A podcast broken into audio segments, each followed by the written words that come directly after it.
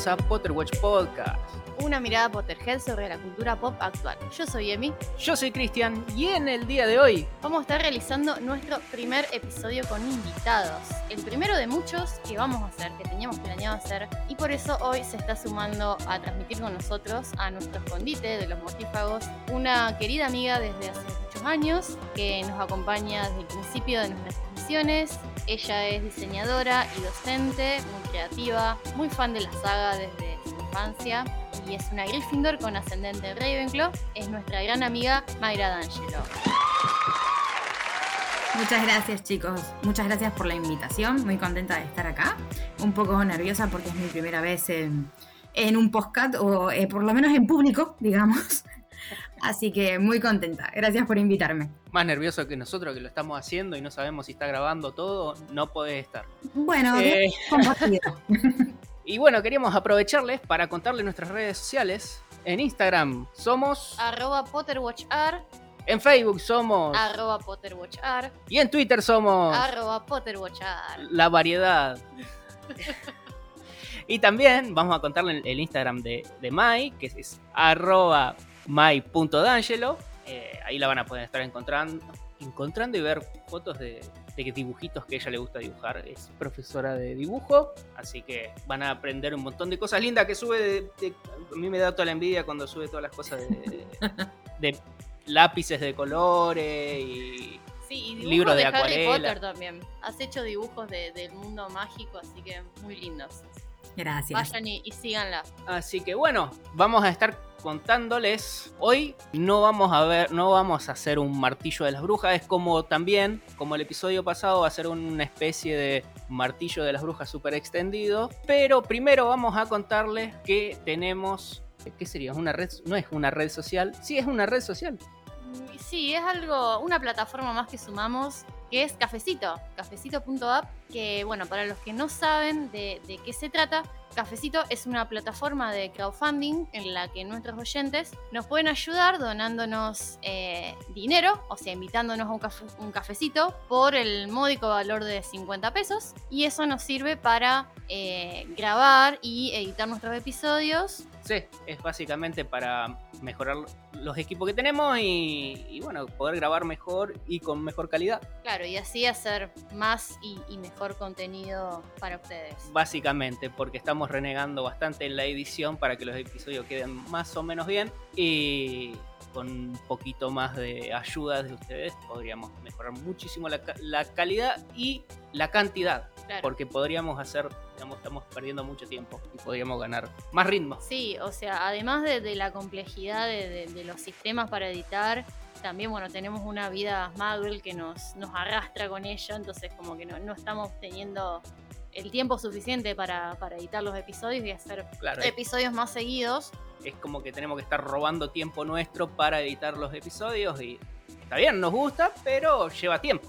Y también queremos hacer más episodios, entonces como que bueno, hay que buscar alguna forma de, apurar las cosas. Claro, y bueno, cafecito es sencillo, es solamente donar la cantidad de dinero que uno quiera eh, y ya, ¿no? no, es que, no es como otras plataformas como Patreon, que es por medio de suscripciones. Esto es solo donar esa cantidad y listo, nada más que eso. Y lo más importante es que eh, Cafecito es una plataforma en pesos. Vos podés donar en pesos, que eso, bueno, en nuestra economía para, para los argentinos es muy importante y no es suscripción como Patreon, que digamos vos a lo mejor decís, bueno, este mes le puedo donar tantos dólares a alguien, pero Patreon te agarra con la suscripción y dentro de dos o tres meses decís, che, ¿por qué le sigo dando 10 dólares a esta persona? No, acá, este mes tenés algo y bueno, decir, miren, para que los muchachos se puedan mejorar el, el equipo para seguir haciendo eh, podcast,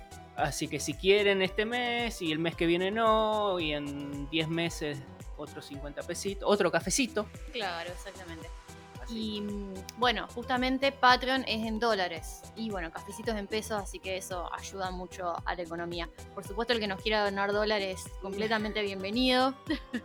Ahí no sería un cafecito, sería un cafezazo, digamos. Sí, un desayuno americano. Claro. Pero bueno, Eh, en nuestra bio de Instagram tienen el link de nuestro cafecito para que nos puedan invitar y bueno, donarnos un poquito de magia para, para producir más y mejor contenido para ustedes. también, esto no está en el guion, pero también tenemos Discord, que voy a estar, eh, yo voy a estar un poquito más activo en Discord, Emi está más activa en Instagram. Yo lo que voy a hacer es subir todos los links de lo que vamos a estar hablando en todos los episodios. Si nos van a escuchar hablar de algún video, de algo que vimos y decir dónde lo encuentro, vamos a pasar los links por el Discord. Así que busquen en la bio del Instagram del podcast que ahí hay un link tree y ahí van a encontrar el link de Discord. Y en Discord también van a encontrar muchos canales de voz si quieren jugar con, o encontrarse con algunos de sus amigos o, o compañeros del podcast. Se pueden conectar ahí, incluso charlar con nosotros y darnos ideas.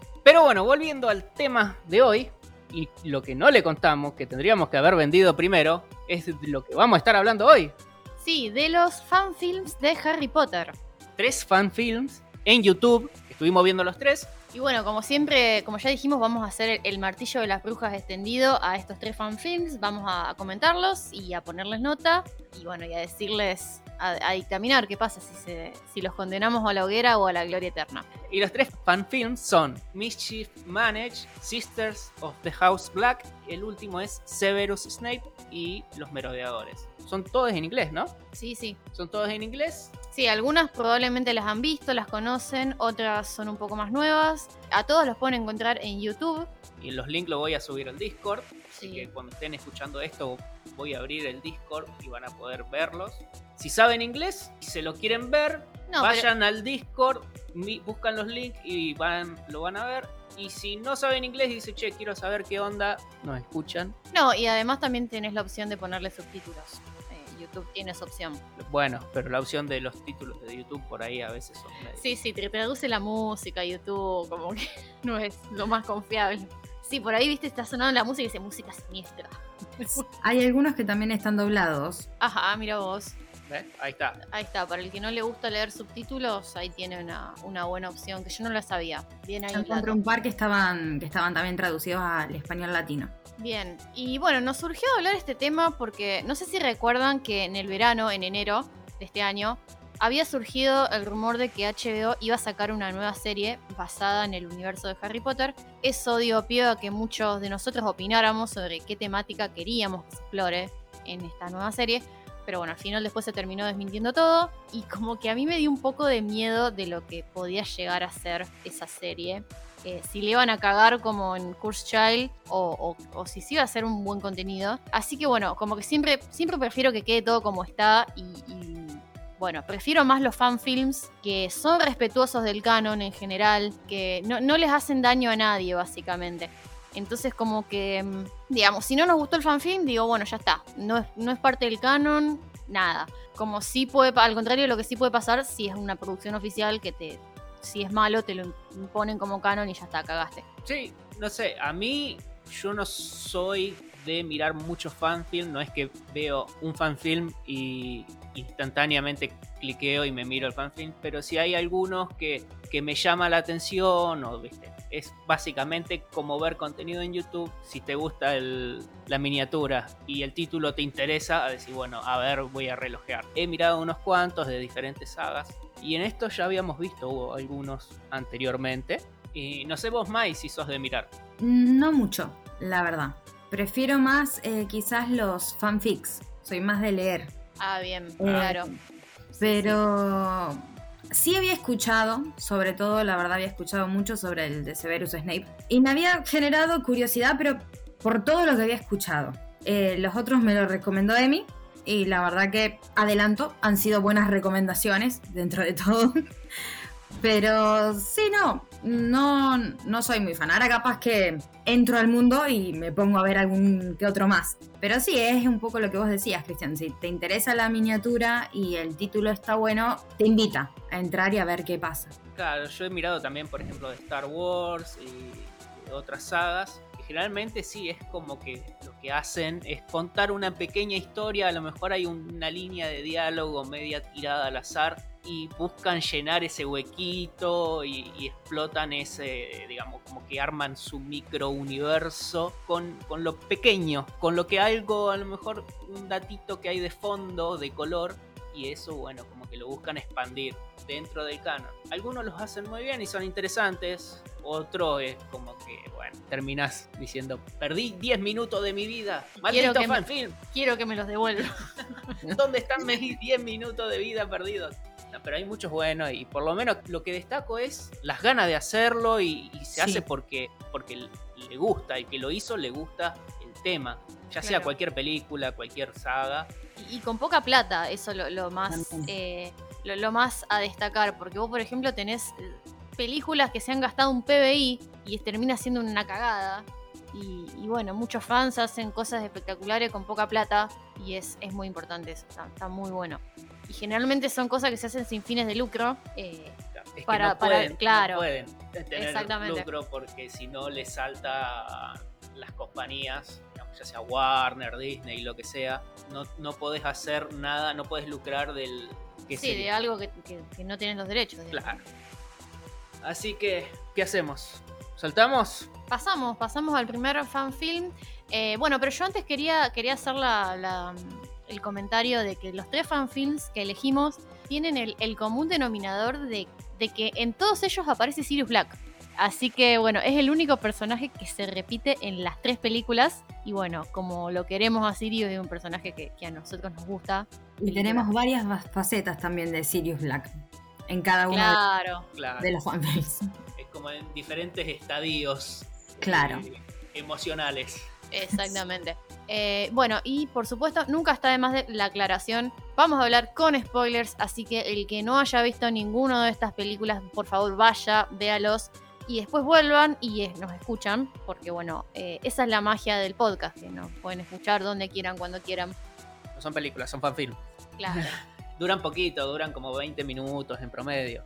Algunos un par de minutos más, algunos un par de minutos menos. Así que si tienen 20 minutos, mírense algo. Bien. Pasamos al primero, que es Mischief Manage, o sea, travesura realizada. Lunático, Colausano, Canuto y Cornamenta están orgullosos de presentar y protagonizar Travesura Realizada, un cortometraje sobre Lily, Snape y los merodeadores ambientado en el día de San Valentín de 1978, durante su séptimo año en Hogwarts. Travesura Realizada es una historia sobre los merodeadores, cómo ayudaron y a veces obstaculizaron a James mientras intentaba conseguir su primera cita con Lily. Conocemos a James, Sirius, Remus, Peter, Lily, Marlene McKinnon y Severus Snape en el último de sus días de gloria, mientras aprenden que a veces crecer significa separarse. Ah.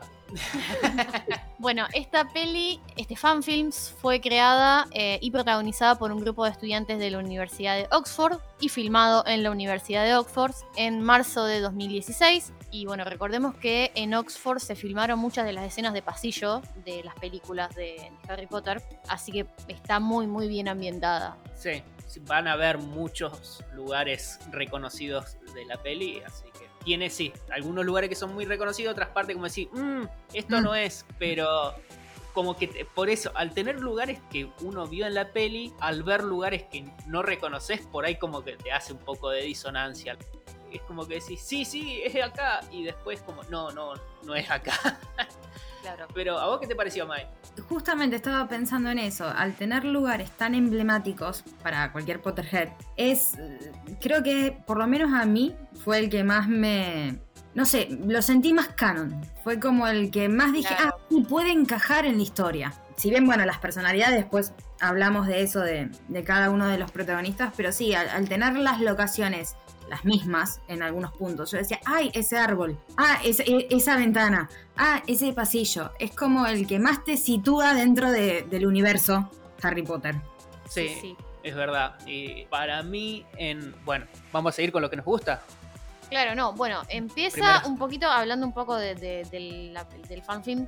Empieza cuando vuelven los merodeadores del Menocha Aventuras, en la luna llena. Eh, y bueno, es San Valentín y va a haber un baile. Entonces, como cualquier película de Hollywood nos enseña, es quedar como un loser el no conseguir pareja para ir al baile. O sea, como que está mal visto ir con tus amigos a pasarla bien. O sea, no, tenés que conseguir pareja e ir. Bueno, Eh, aunque James quería ir con Lily, digamos, claro. era como la gran excusa gran. Claro, un claro. baile en San Valentín, bueno, tengo que ir con Lily. Es como el último año, es a remala a morir. Claro, Para colmo, febrero, que ya se está terminando el... sí, el ciclo escolar, digamos. Claro, se te está quedando poco, ¿no? Es ahora o nunca.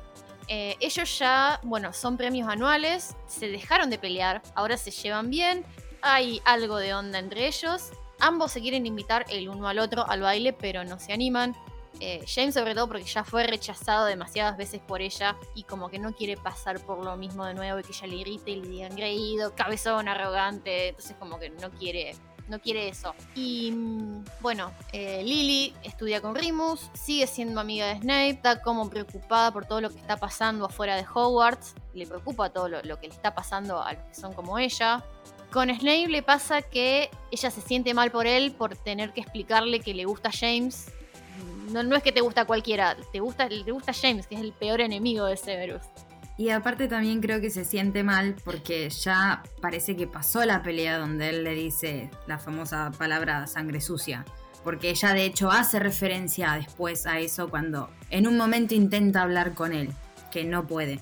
También es cierto que vemos un James bastante más maduro, Claro. eh, más centrado, no siguiendo tanto por ahí a Sirius con las locuras que a él se le ocurren, sino teniendo un poco más de sentido común.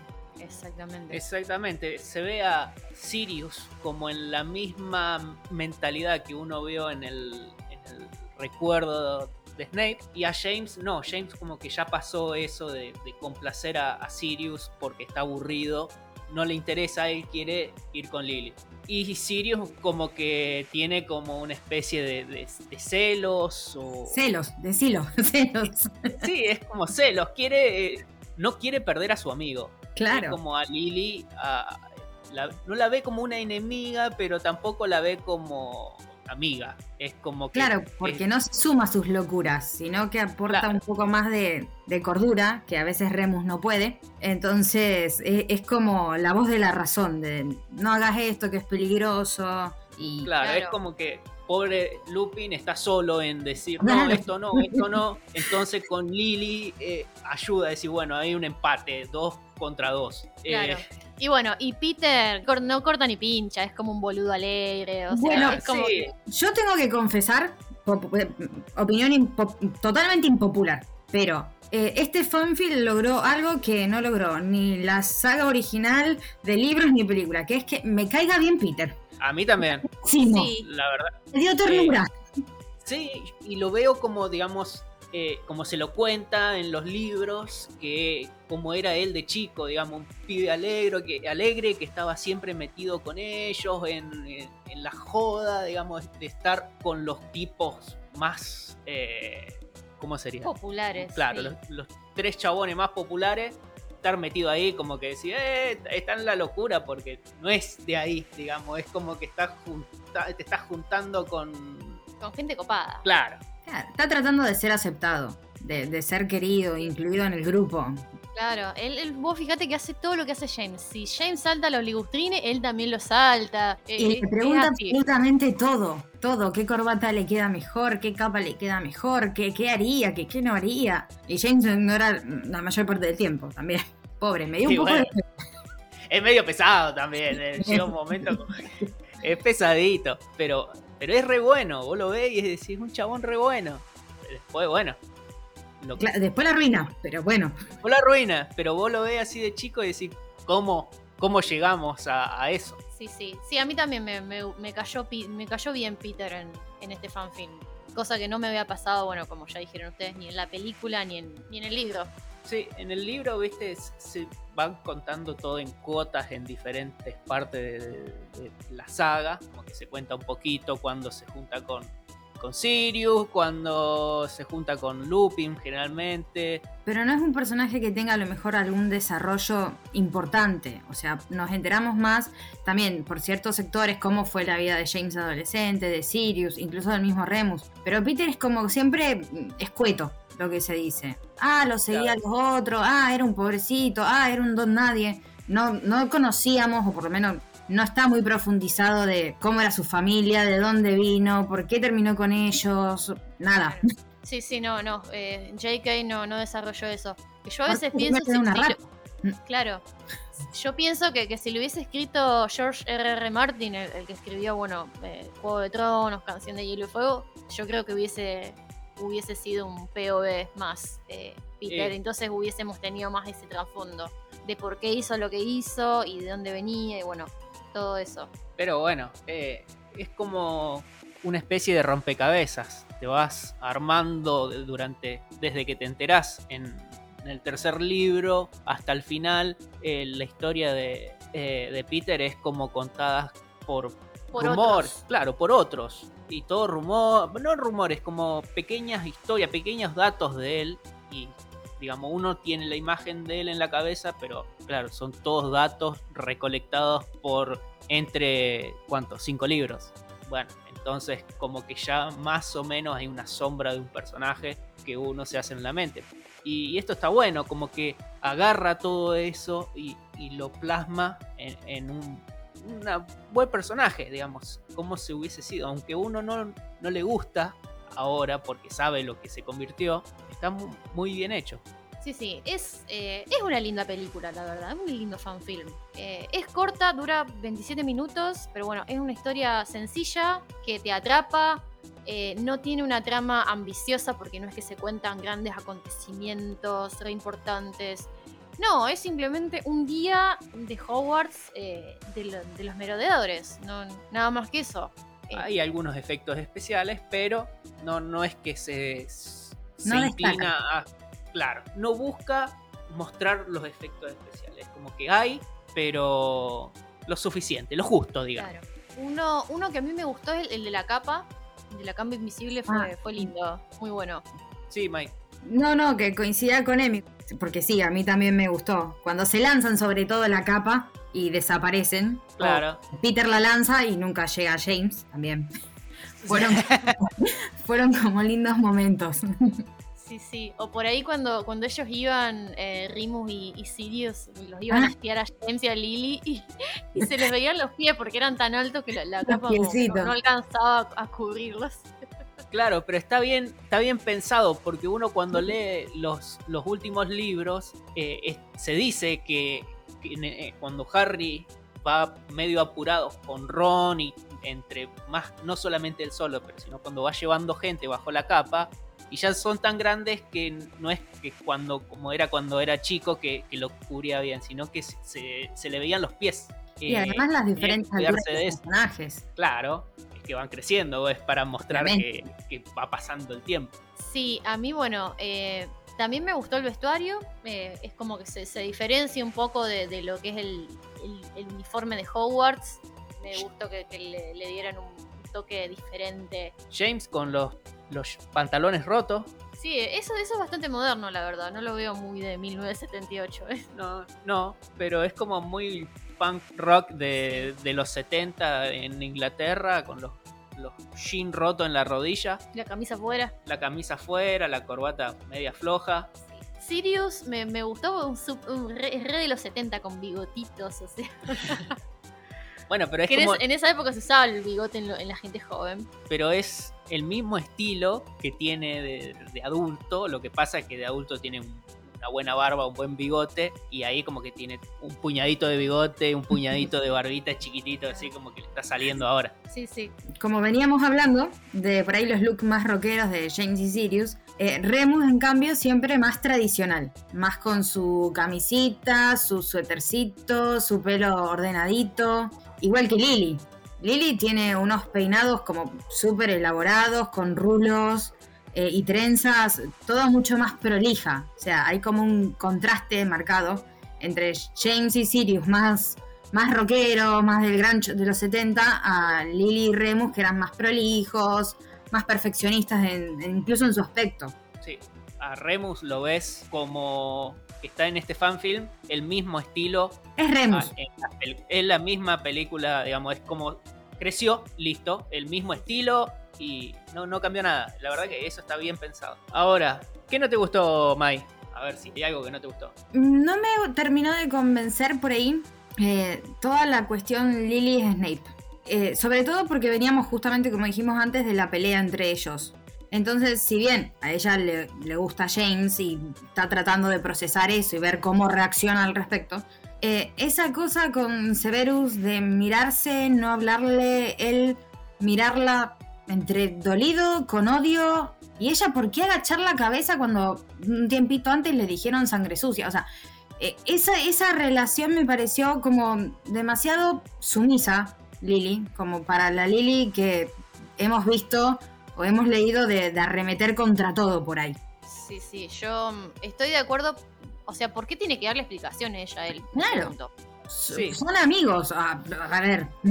Pero él la trató mal, entonces me trataste mal y encima tengo que ir a darte explicaciones y sentirme mal por lo que estoy sintiendo. Eh, no sé, como que Sí. me hizo ruido.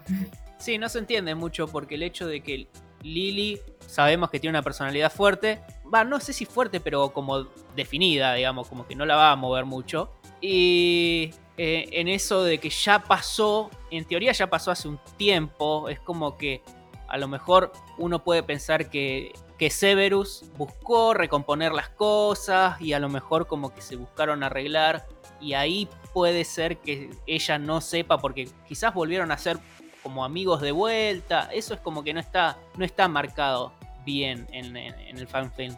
La verdad que sí, eso sí hace un poco de ruido.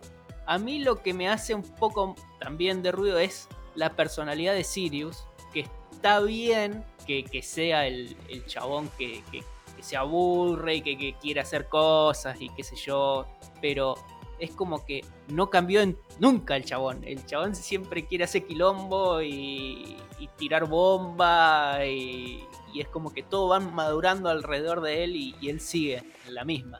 Y es como que, no sé, es como que no veo mucho la relación del Sirius joven con el Sirius viejo.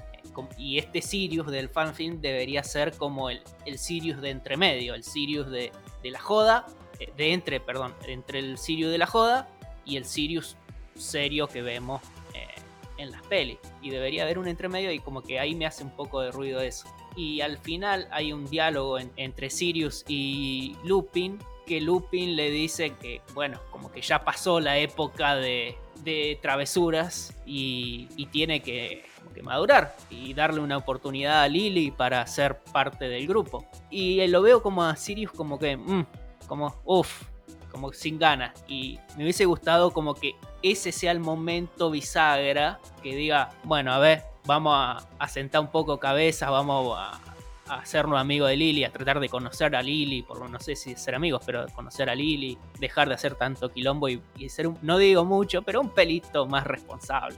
Sí, sí, a dejar de comportarnos como, como un nene de 5 años. Claro, está en el último año de, de la escuela, ya vas a tener que ir a laburar.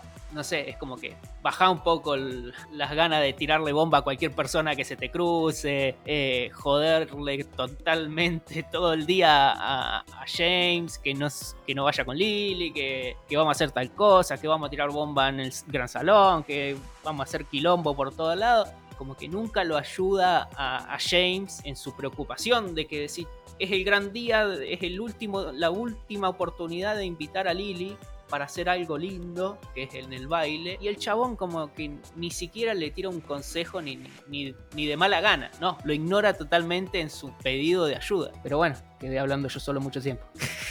Bueno, ¿le ponemos nota? ¿Qué les parece? Yo le pondría un, un 8. Yo también. digamos. es como que es sólida, la historia es cuenta un- el cómo Lily le dio una oportunidad a James, que digamos no es algo que, que toque el canon, porque uno sabe que Lily y James terminaron siendo pareja, y está jugando dentro de las, de las reglas de- de- del universo. Y bueno, así que no, no toca nada y es una historia linda. Podría ser mejor, viste, como esas cositas del guion que, que a lo mejor me hubiese, sí, como digo, repito, me hubiese gustado que, que al final Sirius tenga un crecimiento del personaje. Yo creo que te lo dejan abierto, como para pensar que quizás lo tuvo después. Claro, Te no queda le- como pensativo. Claro, Es que lo tuvo, por canon lo Y tuvo. bueno. obviamente lo tuvo.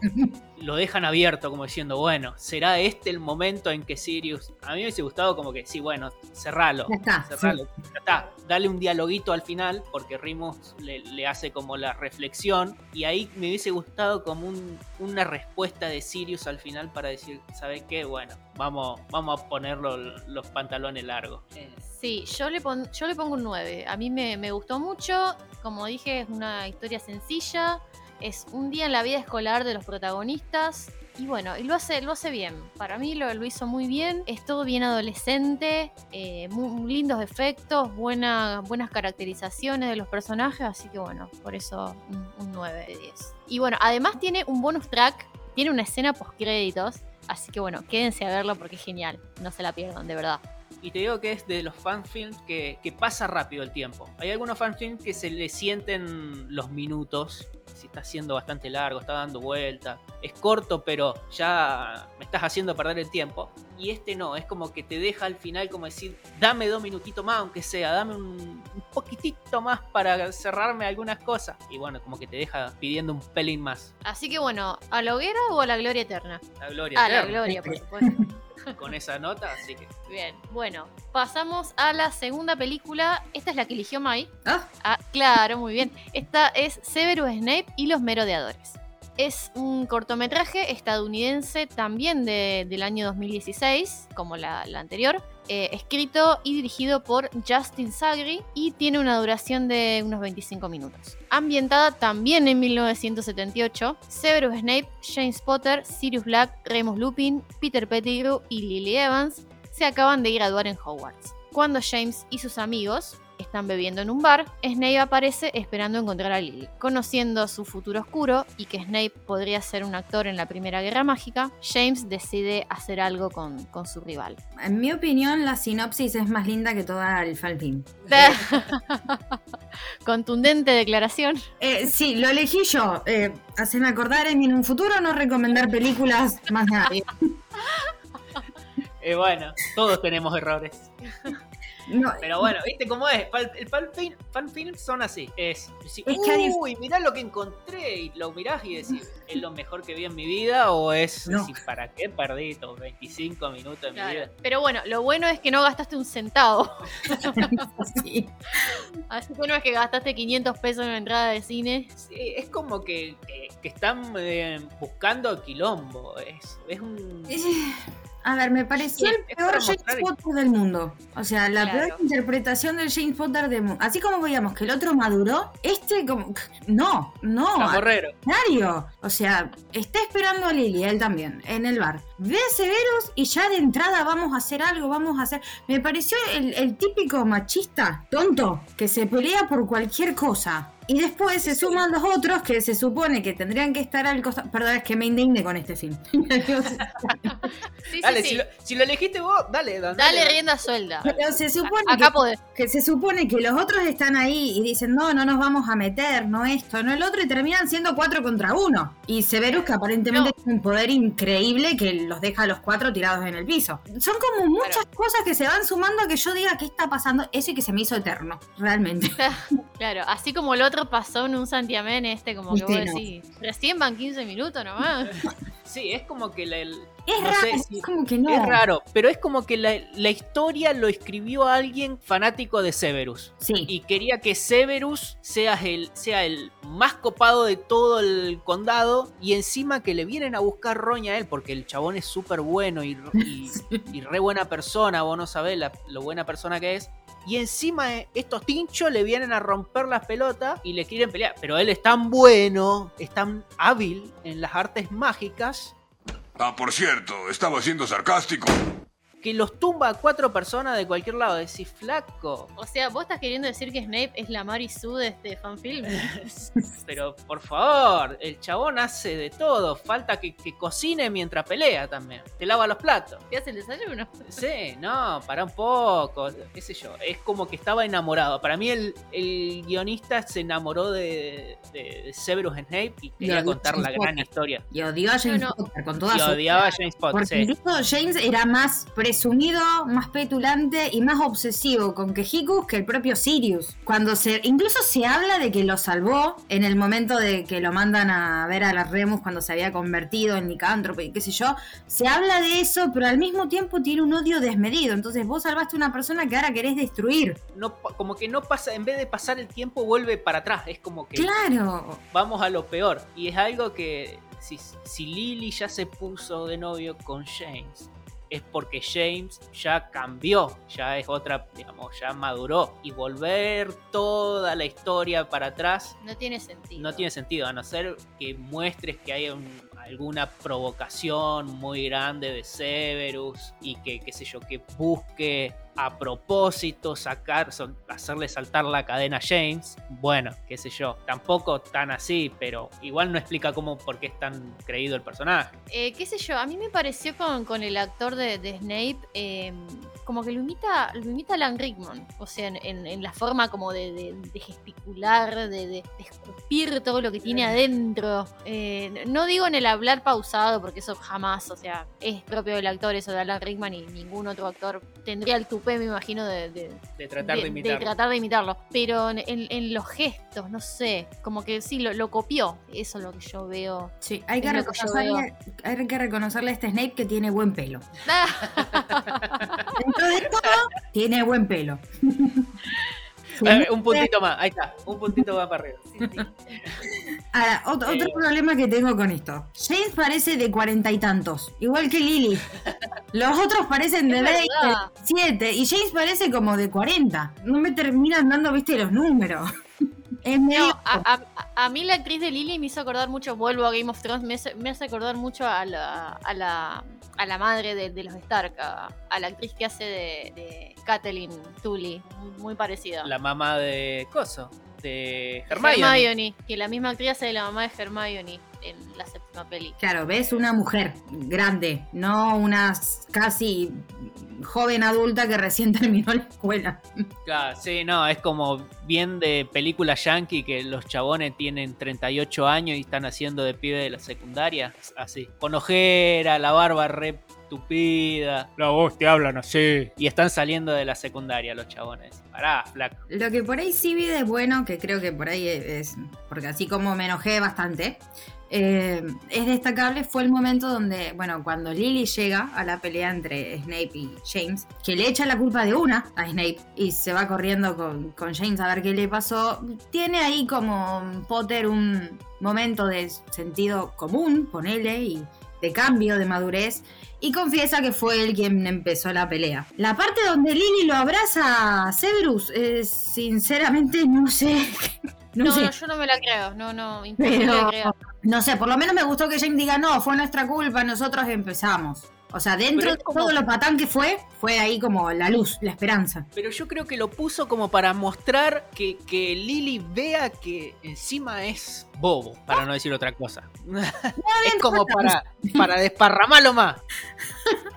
Eh, pero no sé, ya es como que termino cruzado, ¿viste? Ya agarrás el fan film cruzado y decís, bueno, ya, ya te veo todo mal. No sé si, si es que ya lo veo mal yo o bueno. A mí me gustó, me gustaron los efectos especiales, eh, me gustó, bueno, lo del fuego maligno ese que, que hicieron entre los cuatro, eh, que bueno, que el fuego maligno era como que hacía criaturas legendarias de fuego, y en este caso hicieron como el animal de cada uno de ellos, la rata, el lobo, el perro y el ciervo, eso quedó bien. Después, bueno, todo el tema de, de- movimientos de varita y coreografía y duelo, estuvo bien, quizá no fue tanto como las películas que bueno, que ellos tenían un- un coreógrafo para los duelos y, y además, bueno, en las películas cada actor le daba como su estilo al personaje. Por ejemplo, bueno, Lucius Malfoy era como más elegante. Voldemort que tenías que vos agarraba, agarraba la varita con dos dedos. Bueno, Snape que era súper teatral en todo lo que hacía. Bueno, acá como que, bueno, no se llegó a lograr eso, pero no estuvo mal de todas maneras. ¿Podemos hablar de Voldemort, por favor?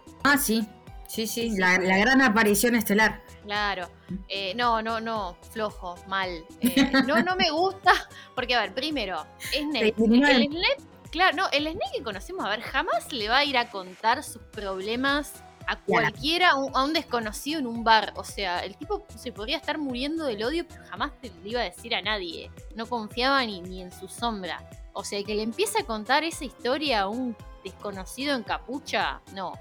Y además, Voldemort en un bar, o sea, ¿dónde viste? O sea, si, si Colagusano le, le ordeñaba a la serpiente. A ver. No, sonó Vol- re feo eso.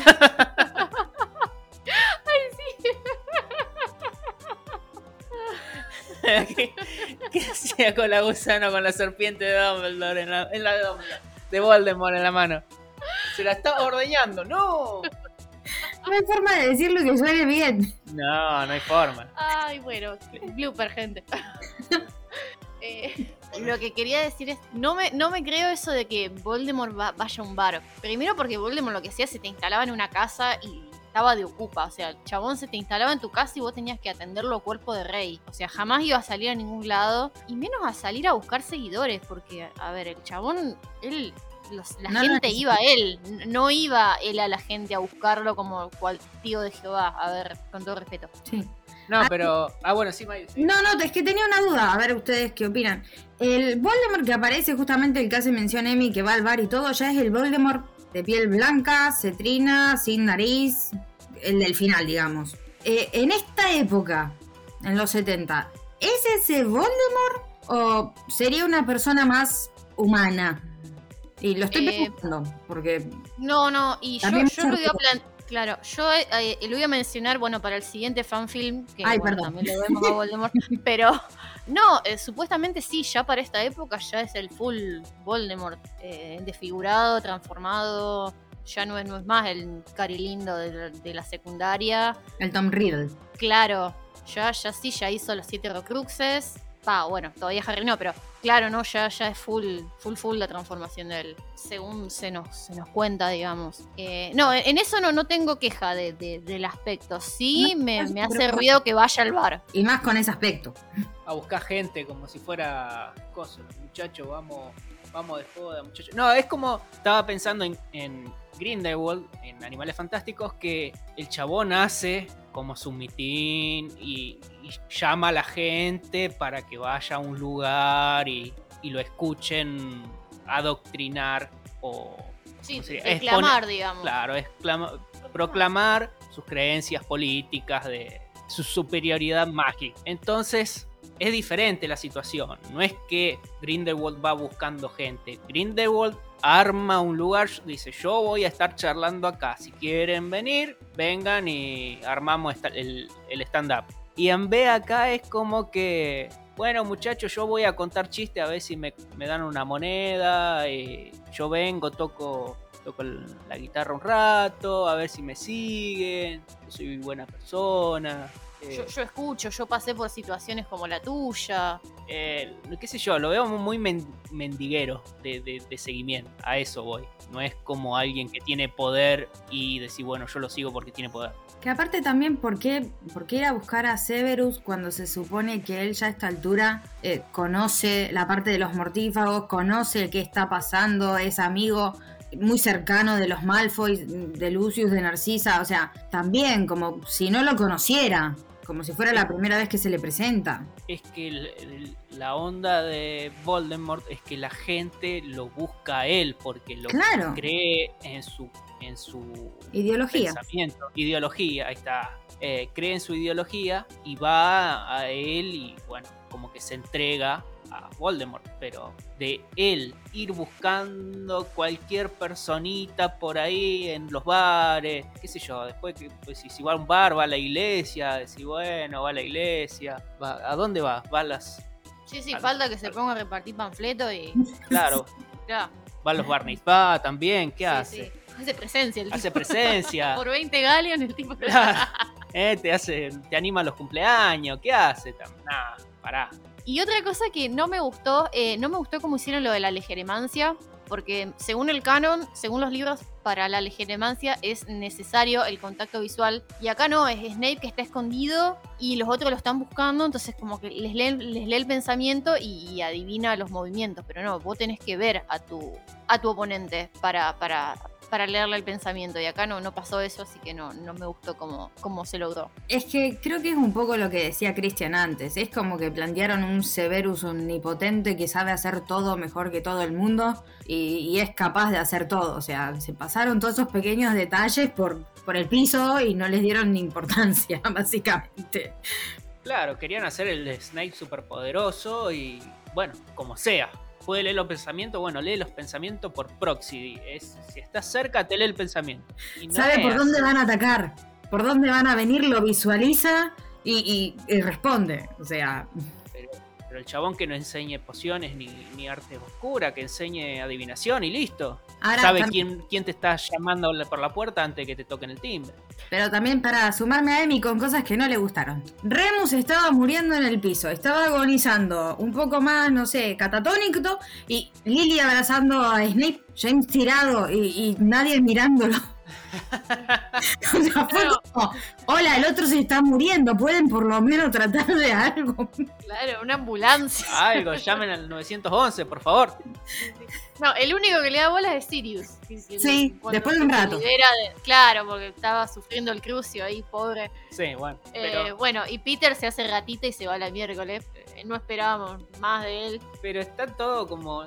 Bueno, ya lo dije, lo voy a seguir repitiendo. Es, el chabón estaba enamorado de Snape. Es como que sí, bueno, ahora Lily tiene que abrazar a Snape, que no lo abrazó en toda su vida y es el último abrazo del verdadero amor y ahora se tiene que ir obligada, por quién no se sabe, con James, porque ella ama a Snape, pero bueno, tiene que irse con, con James porque el universo, qué sé yo. Porque así lo espera la sociedad mágica. Claro, pero qué sociedad si nadie la está empujando a nada.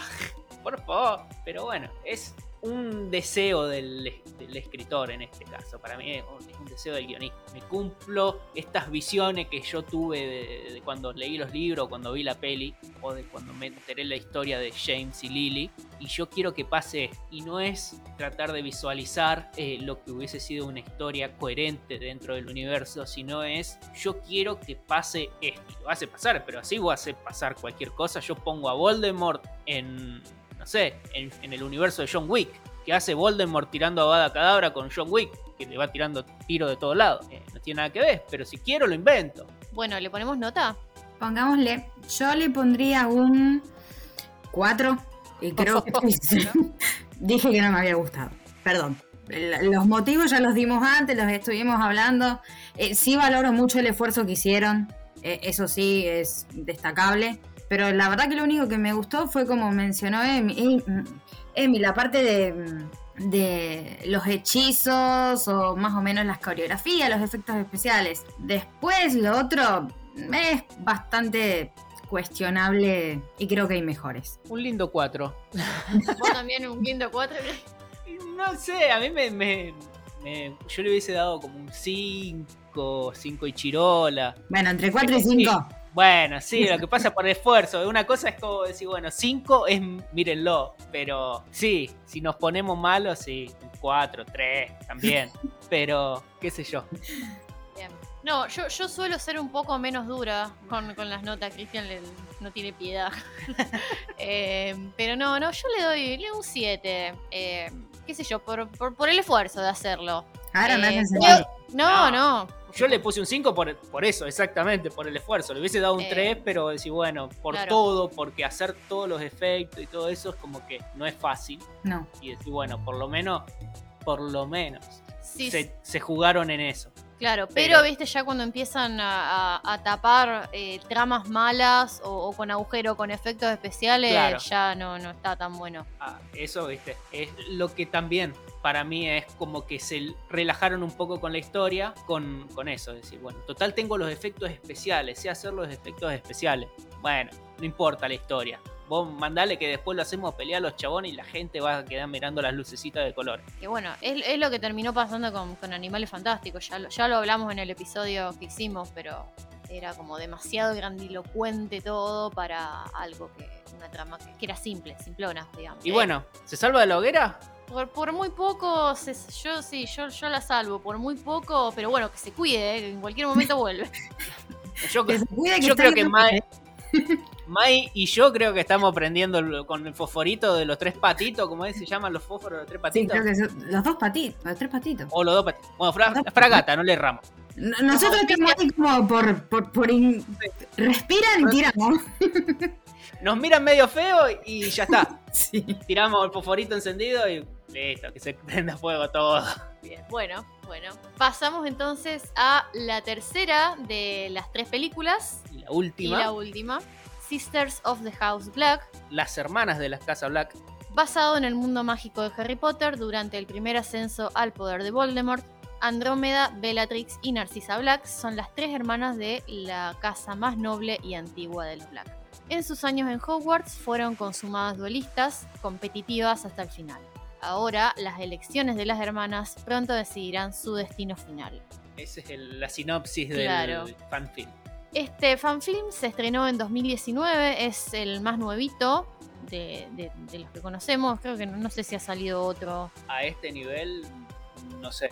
Sí, y además eh, es, es bastante largo, tiene una duración de 42 minutos. Que se sienten y no se sienten. Se sienten Sí. larguitos, pero no sé si 42 minutos. Bien. Yo lo siento largo, pero no lo sentí tan. Podrían ser menos y, Sí. y estaría bien. Sí, la verdad que sí. Le afectaría bastante y quedaría bien igual. No cambia mucho. Está protagonizado y escrito por Kelsey Ellison, quien tal vez les parezca conocida por ser la Hermione que baila. ¿Vieron que hay un video eh, viral que de una piba disfrazada de Hermione que baila como loca en una plaza? Bueno, es esta chica, es la que hace de, de Bellatrix en la película. Y bueno, también eh, protagonizó y escribió el guion y también compuso la banda sonora, porque esta peli tiene una banda sonora original. La compuso, bueno, Kelsey Ellison y otro compositor que se llama Matthew Pearson. La hermana de esta actriz, que se llama Abigail Ellison, hace de Andrómeda. Y también se peleó con muchos seguidores abajo del fanfic, se pueden ver tranquilamente, y también se peleó por Twitter. Porque Ah, hubo sí, porque hubo como un tema controversial. Yo te digo porque me enteré, porque en un momento eh, los 42 minutos se sintieron, entonces empecé a chusmear los comentarios y... Los comentarios de YouTube son lo mejor en todos los Sí, videos. pero bueno, esta chica decía que eh, particularmente había habido un como una especie de, de controversia porque eh, ella con el discurso de JK, que, que la habían acusa- acusado, bueno, de transfoga y todo eso, decía, ella había dicho algo así como que no compren el mer- merchandising de Harry Potter o el nuevo videojuego que está por salir para que ella no pueda lucrar con eso. Entonces mucha gente se le enojó y le dijo, pero vos estás lucrando con un mundo de fantasía por las visualizaciones y cosas así. Entonces se armó un pequeño lío y ella aclaró que este fanfilm está protagonizado por el colectivo LGTBQ y que por eso justamente no lo retiraba, porque había sido un esfuerzo de muchos años, creo que tres años le tomó hacerlo, eh, editarlo y todo, y que había mucha gente del colectivo en la que había tenido participación, entonces ellos estaban orgullosos de eso y por eso no lo iban a editar. Mirá vos, no, no sabía todo este puterío. Generalmente como, como no, no soy, no somos, yo no soy de seguir eh, peleas en Twitter y qué sé yo, no, Yo no tampoco. tenía idea de... Es que te digo la verdad, me- en cierta, bueno, ahora lo vamos a comentar un poco más del fanfilm, pero en cierta parte me empecé a cansar un poco de las repeticiones que tenía. Entonces, f- la verdad, me cansé y empecé a leer comentarios. Y el primer comentario que está fijado es justamente el de la autora, explicando que no iba a retirar el fanfilm, si bien es un lucro a medias, porque es el mundo de Harry Potter, pero lo que ella lucra son con las visualizaciones que tiene y los likes, eh, no lo iba a quitar porque había mucha gente de la comunidad LGTBQ más. Entonces eh, era mucho esfuerzo el que se había puesto detrás del fanfilm, mucho tiempo, muchos años, y ellos estaban orgullosos de lo que habían hecho. Entonces, obviamente, está en todo su derecho de no quitarlo y de seguir exhibiéndolo. Sí, no, no, es que, digamos, si a vos te gusta el universo de Harry Potter o, cualquier otro universo, literario, cinematográfico, lo que sea, no tiene, tenés por qué dejar de consumirlo si el autor, si la mujer del autor, si un actor o director, lo que sea, tenga alguna opinión, ya sea controversial, o sea racista, o sea lo que sea, si, la obra no representa tal visión.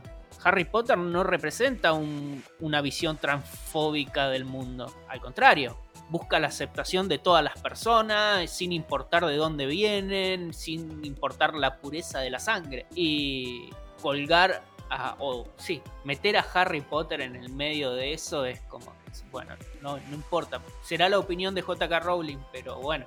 No eh, cancelemos a la, a la obra Claro, por Harry- la autora. Claro. Harry Potter no tiene nada que ver, in- incluso es como un portal a muchos chicos como para que empiecen a leer y a, a introducirse en el mundo de la lectura.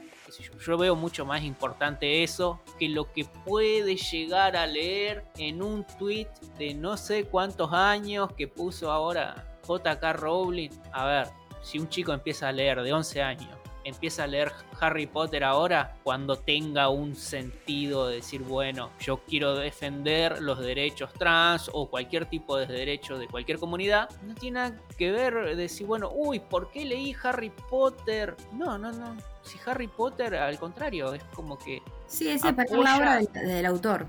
claro, el, la obra trasciende al autor y el mensaje de la obra es totalmente distinto. Y es justamente como vos decías, es la aceptación de cada Claro. uno por quién es y por cómo quiere ser. Entonces, justamente si lo que pregona es eso, ¿qué, qué tiene de contrario? Ya está.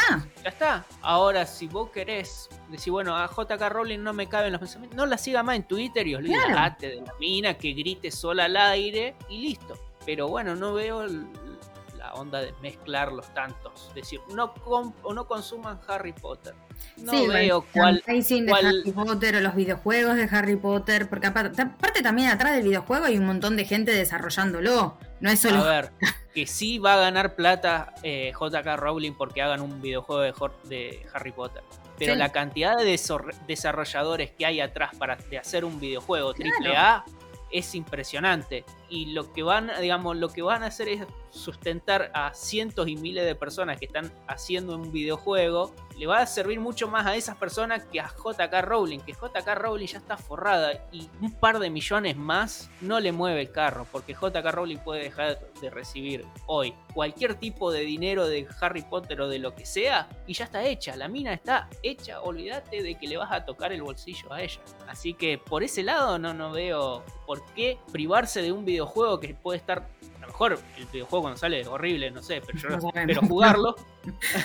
yo estoy esperando que salga porque lo quiero jugar y a lo mejor es genial. Y no veo la, la re- la relación de decir, bueno, arruinar un montón de trabajo por una persona. Pero bueno, Sí, sí, por supuesto es nuestro pensamiento y, y- Cada uno es libre de tener el que, el que quiera. Claro. Sí, Y tendrá Si sus alguien- razones para pensar como Claro. piensa también. Uno piensa así y, y si otra persona dice, no, mira, yo creo que apoyar esto es multiplicar el, el racismo o la fobia trans o lo que sea, yo estoy en desacuerdo, pero bueno, vos sos libre de no consumir Harry Potter y listo, no consumir nada de, de lo que sale del... ¿Cómo es? de la pluma de, de, de J.K. Rowling. Rowling. Sí, sí, tal cual. Así que, Bueno, hecho es- este paréntesis. sí, un disclaimer. Sí, sí, que, que bueno, que nunca teníamos pensado de hablar de esto en No, episodio, eh, pero, pero, como que está bueno, qué sé yo. sí, sí, son cosas Sí, de, de la actualidad y Yo se los comentaba porque justo lo vi en los comentarios y me llamó la atención tal, tal, tal polémica por un fanfilm claro. y sobre todo por la autora y sus declaraciones. Bien, volviendo a- al fanfilm, eh, bueno, esta peli lo que hace es ir y venir. Va en el tiempo, va mm, hacia adelante, hacia atrás, a- porque en realidad lo, lo que vos estás viendo, lo que estamos viendo son recuerdos de las hermanas del pensadero. Lo que vemos es eso. Aparentemente es el recuerdo de Narcisa. Narcisa. Sí, claro. Empezamos desde la época donde eran estudiantes de Hogwarts, las tres estaban en Slytherin, se notaba que, que había cariño entre ellas. Ya Narcisa estaba de novia con Lucius Malfoy, el peliteñido, lo ves ahí con su, con su pelo pantén. ¿Y sabes qué me hace acordar? No sé si vieron Tron el legado, eh, otra película de Disney. Hay un personaje que se llama Zeus. Claro, el actor es Michael Sheen, Sí, que está todo rubio, teñido y, y peinado Blanco, para atrás. digamos. Es blanco, blanco. Digamos, el pelo, la cara, todo blanco, con los ojos abiertos y sonriente, con un bastón. Yo lo, lo veo igual a ese personaje. Aparece poco, está, hay como- es Sí, como una sí, especie de cameo. claro, no, no, es como acompañando a Narcisa. Y está si está ella, no. no, Sí. No, no Y tiene en algunas peso. ocasiones, no es que está siempre con Narcisa, pero en algunas ocasiones cuando hay como una especie de ocasiones sociales, aparece Lucius, poquito, ¿no? ¿Tiene alguna línea de guion? No, no, sé, no, no tiene peso, No, peso no. específico. Bien, tienen como una especie de, de duelo entre ellas y se ve que entre las varitas de cada una de ellas eh, hay una especie de conexión como la que hay entre Voldemort y Harry, pero es una conexión triple. Es como si, en vez de lo, lo de los núcleos gemelos, bueno, sería como los núcleos trillizos. Exactamente. como si entre las tres fueran más poderosas. Pero bueno, no tiene demasiada relevancia eso. Claro, no, O pasa, pasa el Priori Incantatem cuando, no solamente cuando pelean entre ellas, sino cuando pelean las tres. Pasa el Priori Incantatem, como pasa con Harry y Voldemort. Las tres hermanas están, bueno, totalmente imbuidas en la cultura de la sangre pura. Vos ves a los padres taladrándoles la cabeza continuamente con que se tienen que casar con gente de sangre pura para aumentar el legado, la sangre pura y la pureza y toda la bola. Eh, y se da a entender que el padre de ellas, eh, Black, las desmemoriza continuamente y guarda lo- los recuerdos en frasquitos. Y sobre todo se lo hace a Bellatrix. Y, y esto la va desequilibrando mentalmente cada vez más. Bueno, y estos recuerdos que le sacan a ella son los que supuestamente estamos viendo en, la, en el fanfilm. Sí, creo que la que más desmemoriza es a Bellatrix. No sé si más, te diría que hasta la única, porque es como la que más se ve que siempre está enojado con ella, más que nada porque no tiene un novio de sangre pura, y no tiene novio básicamente, no, que no tiene un nombre de sa- sangre pura, no tiene novio, y el padre quiere casarla, Y porque es la mayor. Claro. también es la mayor, tradiciones. Y es la que más le contesta además. También. Eh, Las otras le agachan la cabeza, y ella, ella se le para de manos. y es como que enseguida se enoja y la desmemoriza. No veo, sí, digamos, funciona en que termina como desestabilizada ella, pero... No, no lo veo como una razón válida. Claro, Eh, sí, no, no entiendo el por qué la desmemoriza. ¿Qué hace con los recuerdos? Eh, ¿Le modifica los recuerdos? No, no sé qué hace, porque no, no, se muestra, no dice qué le está haciendo, porque decir, bueno, a lo mejor le saca ese recuerdo, pero le implanta, le implanta otro. Pero si se lo implanta, no funciona porque la muestran en repetidas veces que están peleando por lo mismo, en diferentes épocas. Sí, pero también es cierto que ella, cuando incluso el padre se va enojado, lo que sea, antes de que la desmemorice o algo, ella también se saca los recuerdos, supuestamente, Ah. como para no perderlos. Entonces también creo que sí hay... Igualmente, esa es una de las cosas por ahí que más, bueno, no hablo de la desmemorización como tal, pero eh, sí una de las cosas que más me gustó de la película es que pudimos ver a una Bellatrix adolescente hasta que llega a la adultez y cómo se va perdiendo esa persona para entrar en la locura de la Bellatrix que después conocemos finalmente. O sea, cómo, cómo evoluciona de una persona cuerda, con algunos problemas, pero todo relativamente común, a convertirse en la loca desquiciada de- del final. Claro, porque una cosa es pelearte con tu padre, que te podés pelear, y otra cosa es una persona completamente desequilibrada mental, Que que, disfruta torturando gente. claro, está constantemente deseando estar al lado de Lord Voldemort para mostrarle cómo puede torturar y matar gente. Es esa transición. ¿Qué pasó en el medio? Claro, pero a mí lo que me molesta es que como que me, me molesta esa, esa explicación de que ah, es una loca porque el padre la desmemorizaba. No, Pero no creo que sea No. solo por eso. ¿eh? Sí, pero viste, es como que te hace ver o te hace como te insinúa que eh, los ataques de furia del padre hacia ella, que le hace esas desmemorizaciones, eh, la van desequilibrando y, y ella termina cayendo en las manos de, de Lord Voldemort. Yo creo que es un ¿Cómo combo. Eso quizás influye, obviamente, porque bueno, está influyendo con su personalidad, con sus recuerdos, con su todo. La crianza que tuvo, las contestaciones, el tener que ser para determinada gente también. Pero me parece que también es parte de ella, eh, esa cosa de, de lo- la crueldad,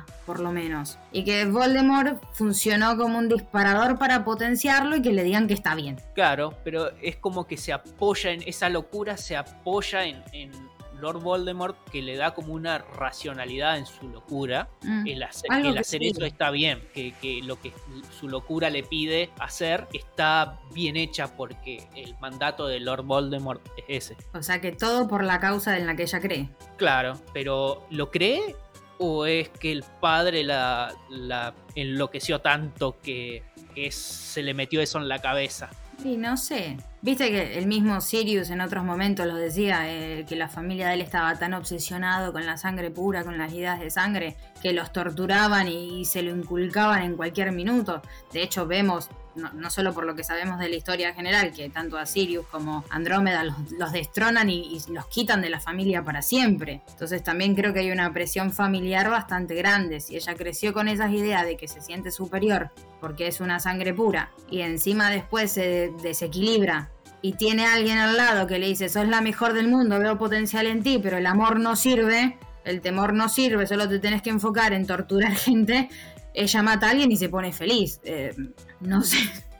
No sé si echarle la culpa al padre y las desmemorizaciones en todo. Creo que es un combo lo que hizo que sea después la loca que conocemos. Sí, yo lo que a mí lo que me hizo un poco de ruido es eso, es como que busque shiftear la culpa al padre, es como que decir, bueno, y un poco de culpa la tiene el padre, como que no sé, porque Narcisa está al lado también y tenía el mismo padre y, y no es tan así y Andrómeda menos que menos. Claro, entonces como que bueno, va todo eso, va mostrando, la, película va mostrando cómo las hermanas se van separando en, sus caminos. Andrómeda se acerca cada vez más a, un compañero de clase de Hufflepuff, eh, hijo de Muggles, que es Ted Tonks. Vela, bueno, cada vez más loca, más cerca de las artes oscuras, con el pretexto de que eso va a mantener a salvo a su familia.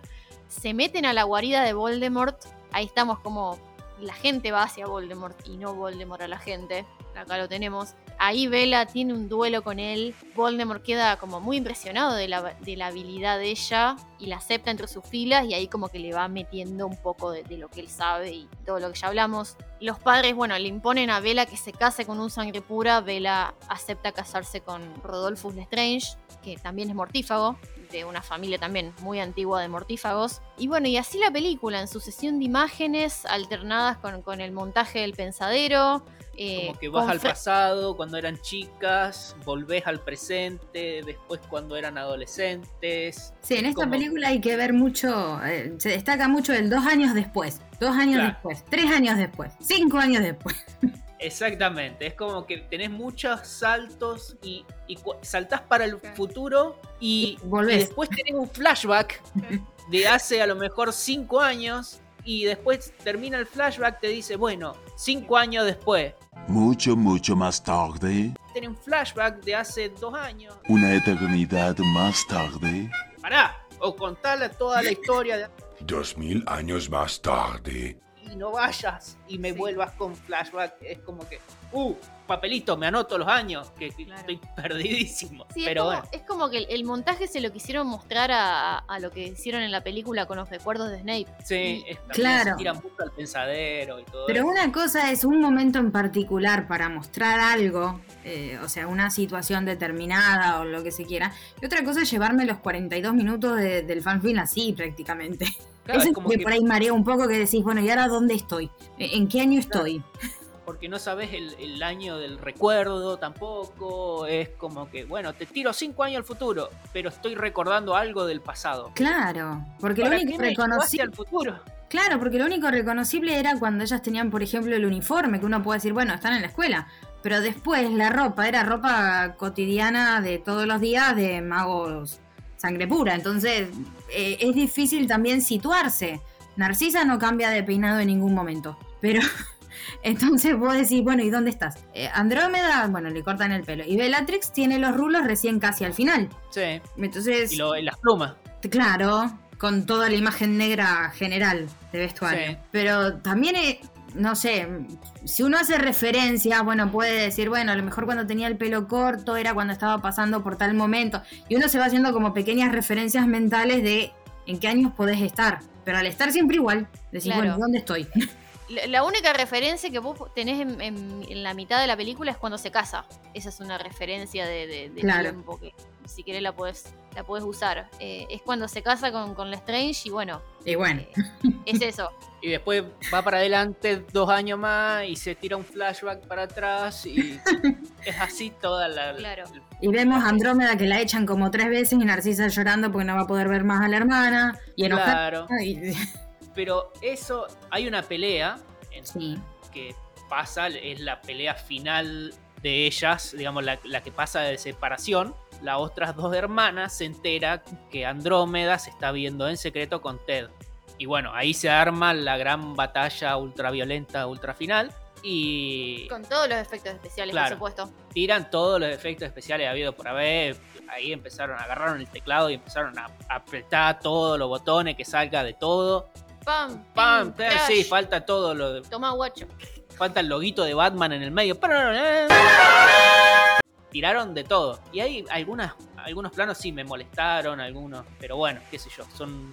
Vemos lo de los núcleos trillizos ahí de vuelta. Sí, Pero no, no ¿cómo- significó nada. No, porque al principio es Andrómeda contra Narcisa y Bellatrix, que se enteran que ella está viendo a un Muggle o a un hijo de Muggle, y como que hay una pelea entre ellas. A Ted lo noquean y hay un tema recurrente en el, en el film que es Bella queriendo aprender la, eh, la Avada Kedavra y no le sale. Y entonces, como que, bueno, noquean a Ted, a Andrómeda la, la tiene retenida Narcisa y queda Ted a manos de Vela. Y es como decir, bueno, lo va a intentar matar. Y en vez de apuntar la varita para matar a Ted, apunta para matar a un, a un yuyo, a una florecita, no sé qué había, había una margarita. Y vos decís, ¿para qué? ¿Por qué? ¿Por qué no lo mataste si lo tenía ahí para matarlo? ¿Lo querías matar? Mátalo. ¿Por qué mataste el yuyito que estaba al lado de Ted? En todo caso, a mí me hubiese gustado como para decir, bueno, que Velas todavía siga teniendo el problema de, de no poder hacer la maldición mortífera y que la que tira la maldición al, al yuyito sea Andrómeda, como para decir, mirá, yo tengo el poder de poder hacer esa maldición imperdonable, que a vos no te sale, hace como medio fanfilm que estás queriendo hacer la Avada Kedavra y no te sale, no podés matar un yuyo, y yo te la hago sin que nadie sepa, te la hago. Y ahí es como que el gran revelación gran y ahí hacer como la batalla personal entre ellas dos. El mostrarle, subirle un poco el nivel a Andrómeda para hacer que Bellatrix también tenga un odio personal más hacia ella del poder que ella tiene, que Andrómeda tiene y Vela no. Porque ahí el hecho de que mate un Yuyo y no a Ted, que estaban al lado y estaban indefensos porque Ted estaba tirado en el piso, eh, Andrómeda estaba retenida y no sé, matar un Yuyo no, no le veo. No, y, y por ahí el, el- sentido de la pelea, porque ay, se, se están tirando a matar y después ay, termina, no, y te voy a llevar como mamá y papá para que te acusen y te echen de la familia. O sea, ¿qué es peor al final? Y Andrómeda le dice, bueno, vamos a casa y le digo yo. Y van a la casa y le dice Andrómeda y se. ¿What? ¿Qué? ¿Por qué? ¿Cómo? Dale una vuelta de rosca. Todo bien que tengan los hechizos y todos los efectos especiales.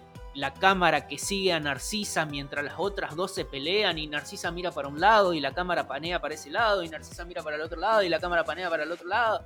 Y hay hechizos volando por todos lados y hojas vuelan y cosas explotan, pero como que reforzame un poco la historia y, y como que vienen un montón de, de cosas que, que después no, no, no juegan en la trama final, digamos, es como ajustar las cosas y ver que, que todo tenga un sentido y no que sea solamente porque sí o porque reacciona de esta manera.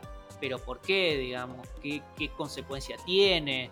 Si Narcisa retiene a la hermana para que mate a, a una persona, ¿Narcisa la retendría a su hermana? Pensarse esas cosas, repensar algunas cosas para decir, bueno, a ver, está copado esta pelea que quiero hacer. Está bien, a mí me gusta la pelea, Pero, pero, démosle un sentido. claro, es- tratemos de mantener los personajes y quizás sí darle como una vueltita de rosca, porque si vas a matar a alguien, lo matás y no lo matás el yuyito que está al lado. Es como que, que agarra las películas que tira el... Nadie tira el tiro al lado del que va a matar para decir te voy a matar. Lo mata, no, no es que... No lo está amenazando en esa escena, lo quiere matar. No veo el hecho de decir, bueno, ¿qué hago? ¿Caliento la varita primero a ver si me sale lavada que ahora dos o tres veces seguida y después lo hago con el chabón? No, le, le da hasta que te sale y listo. Pero bueno, a mí es algo que me molestó en esa pelea, que no le veo sentido a algunas cosas de, la lucha y de los personajes que, que- que dejan de ser ellos como para seguir eh, el resultado final. Como que ella tenía el, el resultado final que quería que Andrómeda y Bellatrix se peleen y se, bueno, sabemos que Andrómeda es como desheredada de la familia Black. Y bueno, es como, yo tengo ese final, ¿cómo hago para llegar hasta ahí? Y bueno, le va metiendo, va trabajando todo al revés. No, no es algo que quede bien, no es orgánico. A mí otra cosa que me, me molesta, que me jode, es que Vela venía bien, la actriz que hace Vela venía bien con la actuación, digamos, de, de darle esa, esa frescura al personaje, qué sé yo, pero a medida que avanza la película se le copia a Elena Bonham Carter y no, ya Claro. me dejó de gustar. No. no. no pasa a ser un entremedio de lo que sería Vela de 20 años, ponele, a la Vela que conocemos a- ahora, entre comillas, sino como que ya de esa época pasa a ser esta Vela.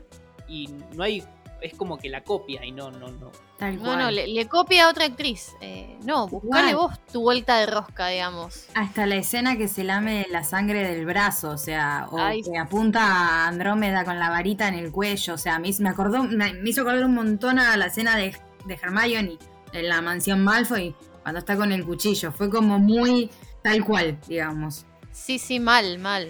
Claro, es como, ¿qué hizo? Hizo esto. Bueno, entonces yo tengo que hacerlo todo igual. No la copies. Es, tu personaje es un personaje que tiene 20 años más joven.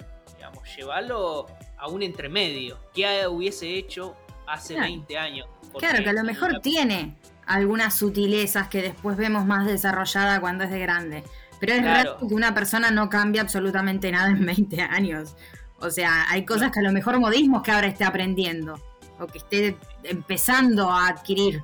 Como para ya verla tal cual.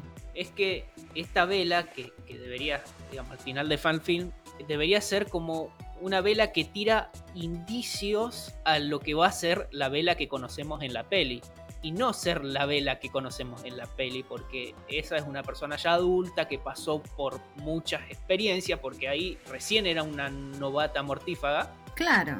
A mí me parece que tendrían que en- por ahí más una vela más, más torpe, en el sentido de, querer demostrar que ella es buena, porque siempre tuvo esa ambición y esa sed de, de poder y querer demostrar que ella es la mejor. Pero a lo mejor con la torpeza de, por demostrarlo, sobrepasarse o sobreexigirse, como queriendo estar todo el tiempo diciendo yo puedo, yo puedo, yo puedo. Que bueno, es un poco lo que hace con el Avada, pero como más incluso en las peleas a veces, como de tirar hechizo por tirar. Creo Claro. que ahí podría ser, porque la otra vela, a pesar de, de lo que ya hablamos de, de sus actitudes y, y sabemos de- del placer por la crueldad y por el matar que tiene, es como que es muy certera con los hechizos que tira. Y creo que necesitaríamos algo un poquito más, eh, más libre en cuanto a la expresión de decir, bueno, me la juego porque quiero que todo el mundo vea que yo soy poderosa, que soy la mejor y que puedo hacerlo. Claro, sí, es la persona que salió del club de duelo, que, que es la mejor y todo, pero tiene que haber como algo más, algo que me diga, bueno, yo, que ella sepa que es la mejor del club de duelo y que quizás como que ya deje de importarle algunas, entre comillas, reglas o seguridades de un duelo y como que se, se la crea, como que vaya por demás Claro, y le pase cosas malas por eso. Es que decir, bueno, a lo mejor pierda un duelo porque se la creyó. claro, que sea atolondrada, que trate de demostrar to- toda esa cosa black que, que tiene. Claro. Y como que no le pasan muchas cosas malas. Es como que solamente es el crecimiento de ella. Es como que no hay lucha. Bueno, la única lucha es que no le sale la vada quedabra. Pero el resto es como que quiere ser mortífaga, es mortífaga. Quiere. Quiere Bueno, llevar a tirarle la vada quedabra. y lo lleva. Sí, quiere. Sí, Lo único que no puede es casarse con él, eso sí, ¿no? claro, lo No. único. no, Pero lo demás es como que le sale todo, qué sé yo. Otra, otra Mary Sue, digamos. Mm. Sí, bueno, no sé si tan Mary Sue, pero bueno, es un personaje como que. Sí, está bien, no está hecho para que lo quieras, pero. No, no, Sí. tiene más, está más centrado que el Severus Snape de la otra. O sea, eh, uno Le- puede le- ver a, a la vela original y quererla si uno quiere quererla o no, pero no está idealizada. Claro, sí, no, no, no es comparable con el fanfilm anterior. Ah, y a mí me hubiese gustado también que Andrómeda tuviera un, un rol más, Desarrollo. más. Sí, un poco más de desarrollo porque al final me tiene que doler que Andrómeda se vaya. Lo que busca, digamos, al final es la, partida de Andrómeda y cómo Narcisa queda destrozada por la pérdida de Andrómeda. Y yo Andrómeda no la conozco, no me contaron nada de Andrómeda, me la hicieron tan misteriosa para que se pueda escarpar con Ted Tonks que no la conozco mucho, No, no, la, la, la meten presa en, en la boda de Bellatrix y después, ¿y qué pasa? Nada. ¿Cuál es el- el- la consecuencia de eso? ¿Cómo, ¿Cómo sale esa situación? No nos lo dicen. ¿Qué No. relevancia tuvo para la historia? Ninguna. Y porque pasamos dos años después. Entonces Claro. nos enteramos. Lo que sí me gustó fue la pequeña participación especial de Sirius Black. Eh, Sí, siendo sí, muy- eh, A ver, me gustó en el sentido de que el- por ahí un poco la complicidad o lo compinche que es con Andrómeda. No creo que Sirius Sí. lo hubiera mostrado nunca el mapa. Claro. Creo. Eso me gustó era- no. la charla con Andrómeda tratando, viste, como de primos, que él mismo siempre ha dicho que era su prima favorita. O sea, la charla esa sí. Después lo del mapa me, me hizo un ruido como diciendo, "¿Y pero ¿y por qué? ¿Qué? Eh, Es que es- lo saca de la nada, es como que... eh, che, ¿te olvidaste quién era Sirius? Sirius es el que hizo el mapa, el que hizo el mapa, ¿te acordás del mapa de los, de los merodeadores? ¿Te acordás? ¿Te acordás? ¿Te acordás? Sirius, él, él, es, él es uno, Sirius, Sirius, el del mapa. Y... No, ya está, es un guiño, Sirius es un guiño, el que la entendió, la entendió, y si no, pasó de largo. Claro. Aparte, los que te van a mirar el fanfilm somos los fanáticos de Harry Potter, así que el- Ya sabemos. ya sabemos, si vos escuchás Sirius, no hay muchos Sirius en el mundo de Harry Potter. No, y a mí me, me hace ruido que esté en la boda de la prima que con la que él no se llevaba bien. Porque él, él, él odiaba todo lo que tiene que ver con los Black. O sea, no, no, no va a ir a una celebración familiar Black cuando él odiaba a toda su familia, odiaba bueno, juntarse con ellos. No va a ir con, la madre que, lo hacía pasar vergüenza por todos lados. Así que lo- muy rara es la, la participación de él en ese casamiento. O sea, hubiese sí, sido el pero- casamiento de Andrómeda, te creo, pero el casamiento de Bellatrix, o sea, Pero pasa que también hay que pensar en la diferencia quizás de edad y en que a lo mejor la madre todavía lo arrastraba a eso. O sea, todavía no se había ido, todavía no se había liberado, todavía no los habían mandado todos a la miércoles. Entonces, bueno, uno, qué sé yo, yo por lo menos lo tomé así. Sí, Te digo, después sí hay cosas que me hicieron ruido, pero yo lo tomé más como, bueno, está ahí por compromiso familiar, porque lo obligaron básicamente a ir como cuando uno no quiere ir a algún lado y tus papás te dicen, tomá, vení, pum, y te llevan. que a más de uno le pasó. Obviamente. que te va al cumpleaños del tío que no querés y todo eso. Pero, Tomé como algo así. claro, yo también lo, lo vi como, no digo natural, pero sí, normal. Es como que, bueno, está en un casamiento que no quiere, pero bueno, se encontró con la prima que le cae bien y tiene un Y charló dos palabras. Sí, eh, ahora eso que saca el mapa y que empieza, ¡ay, che, mirá que ese mapa, qué tan interesante! ¿Qué será? ¿Y cómo, oh, ¿y cómo lo habrás hecho? Pará, ya está, no hace falta que muestre nada. En todo caso, si querés hacerte la misteriosa, mostrar lo que se acomode el, el- el- saco y se vea como un mapa escondido en la solapa de adentro Claro. y que sea un super easter egg, que el que la vio, la vio y el que no se le pasó. eh, Sí, sí, o de repente, no sé, que aparezca un perro ahí en el casamiento, entonces, ay, ¿dónde salió este perro? Claro, que sea un perro igual al de Sirius. eh, Perro negro Perro grande. negro grande, Claro. A hocicos.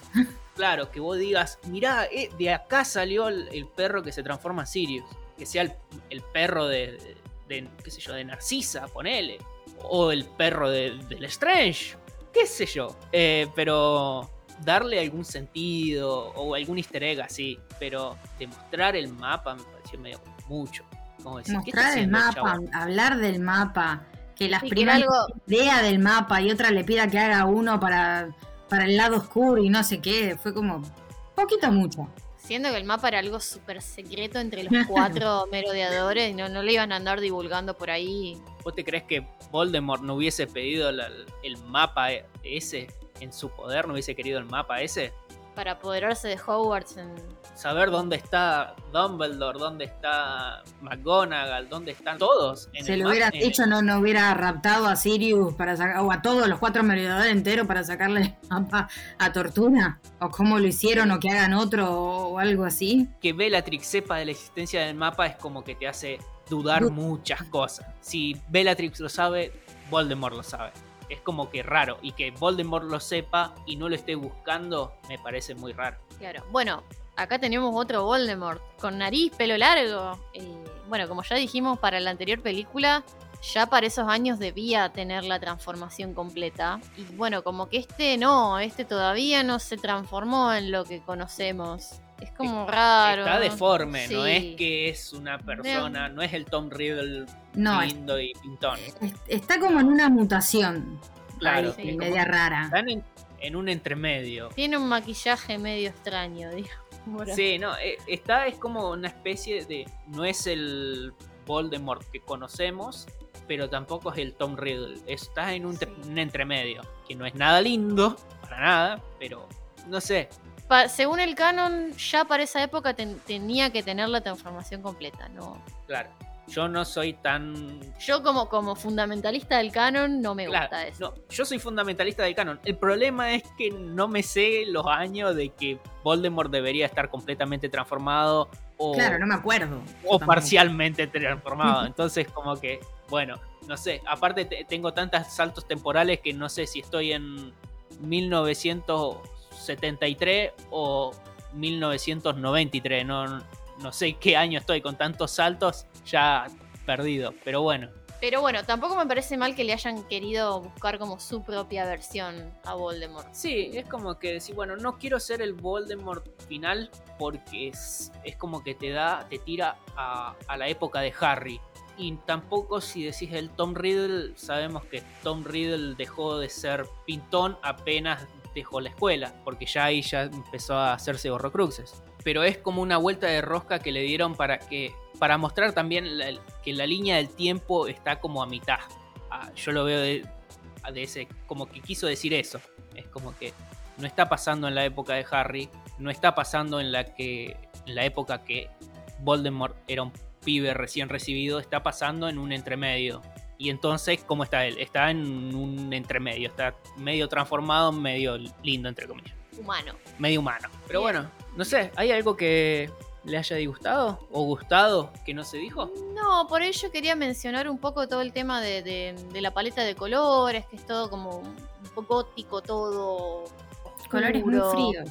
Colores fríos. El vestuario, bueno, ya hablamos de las plumas, era como una fijación con las plumas que Sí. tenían estas hermanas. Plumas de cisne negro. Todas, una con las plumas negras, otra con la pluma blanca y así, cada una con las plumas de su color. Sí. Y fíjense que el único que tiene dentro de todo una estética diferente en, en todo el fanfilm fue justamente Tonks, que tiene una camisa que es mucho más colorida, con tonos rojos, amarillos, o sea, es como que el que destaca, porque todos los demás, si uno los ve, sí, usando blancos, negros, están como dentro de la misma paleta de colores.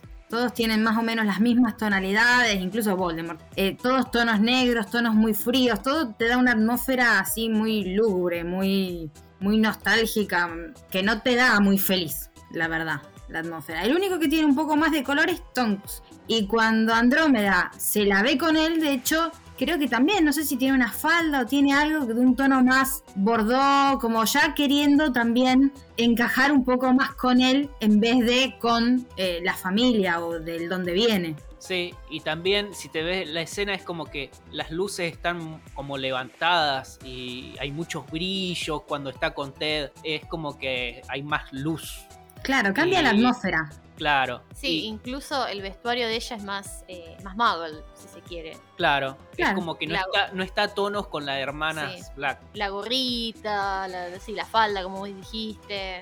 Las camperas. Claro. Y bueno, entonces a mí también algo que me hace un poco de ruido es, es la pelea que pasa ahí, pasa en el día. Entonces es como que, no sé, yo la hubiese bajado un poco más al atardecer, Ah, algo para-.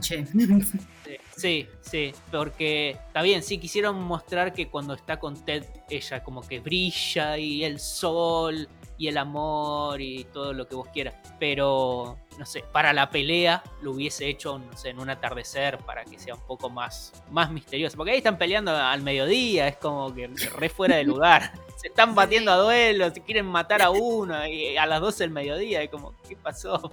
Dame un poco de, de- de atmósfera ambiental. Claro. Pero bueno, un poco, eso ya es gusto mío. No sé. Bueno, ¿algo más que, que quieran agregar? Yo no sé qué pensar del todo con Narcisa. Es uno de esos personajes que por momentos digo, wow, tiene fortaleza, mirá cómo se banca por ahí que las hermanas se lleven tan mal y ella queda en el medio. Y por momentos pienso, mm, eh, no, no está siendo un poco cobarde al acatar todo lo que le dicen y, a lo mejor no pensar o, tratar de buscar ella una idea propia o tratar de entender a la hermana.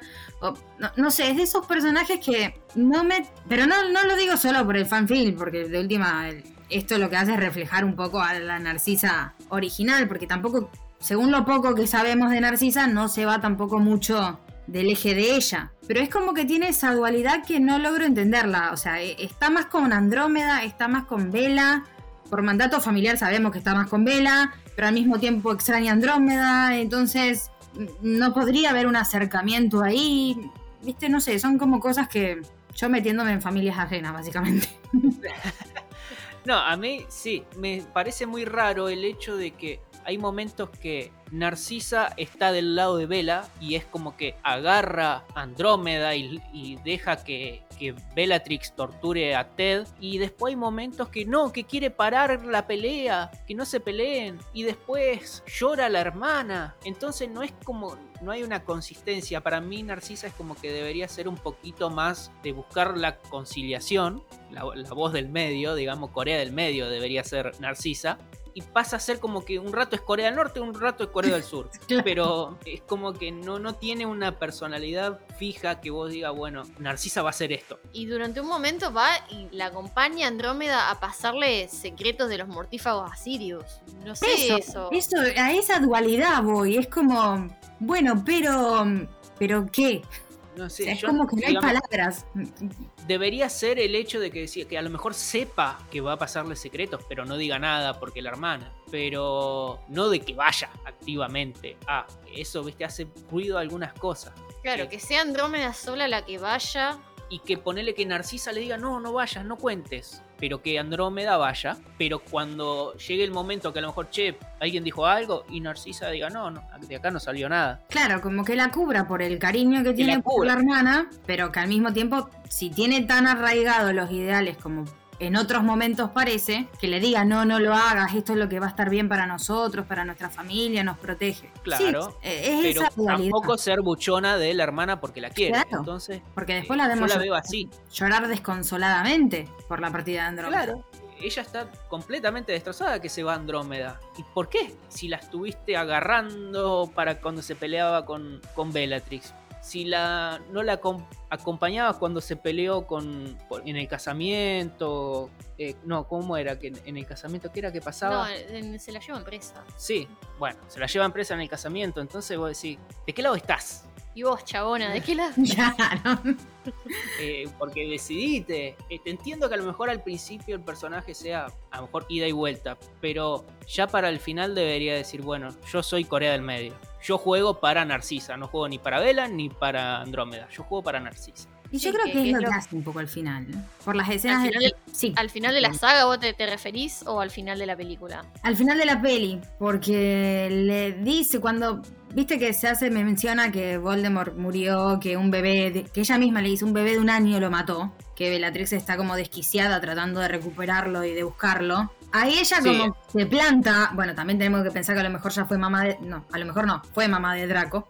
Ahí Sí. ella se planta y le dice, ya está, ya pasó. Se fue, digamos, es como que se te escapó el- la paloma y listo, ya está, te escapó la, la tortuga. Va, Claro. te escapó la tortuga, listo, bueno, ya está. No ponga más lechuga en la puerta para que vuelva, se fue, ya está. La serpiente. La serpiente, no la tortuga. También yo creo que se hubiese favorecido mucho de que el film esté contado del punto de vista de, de Narcisa y que sea más, más fuerte de ese lado. Que ver de un lado cómo Bellatrix se está transformando en ese ser oscuro y qué sé yo, y ver a Andrómeda eh, ser, ser la contraparte o, o de estar escondida, decir, bueno, de, de ser muy unida a Andrómeda y después, mientras más sube la oscuridad de Vela, eh, empezás a tener menos de, de Andrómeda y después descubren todo, qué sé yo. Me hubiese gustado como que esté más puesto de- desde el punto de vista de Andrómeda, que Andrómeda, eh, perdón, de, Andrómeda, de Narcisa, que Narcisa hubiese sido el personaje principal. Pero bueno, Vela vende más, así que. Claro, el problema es que es eh, Vela vende más, pero para la historia, para mí le hubiese favorecido con que Narcisa sea el personaje principal y sea, eh, como dije, el Corea del medio, el que ve de los dos lados. Creo que sería interesante, porque sí, Vela vende más por,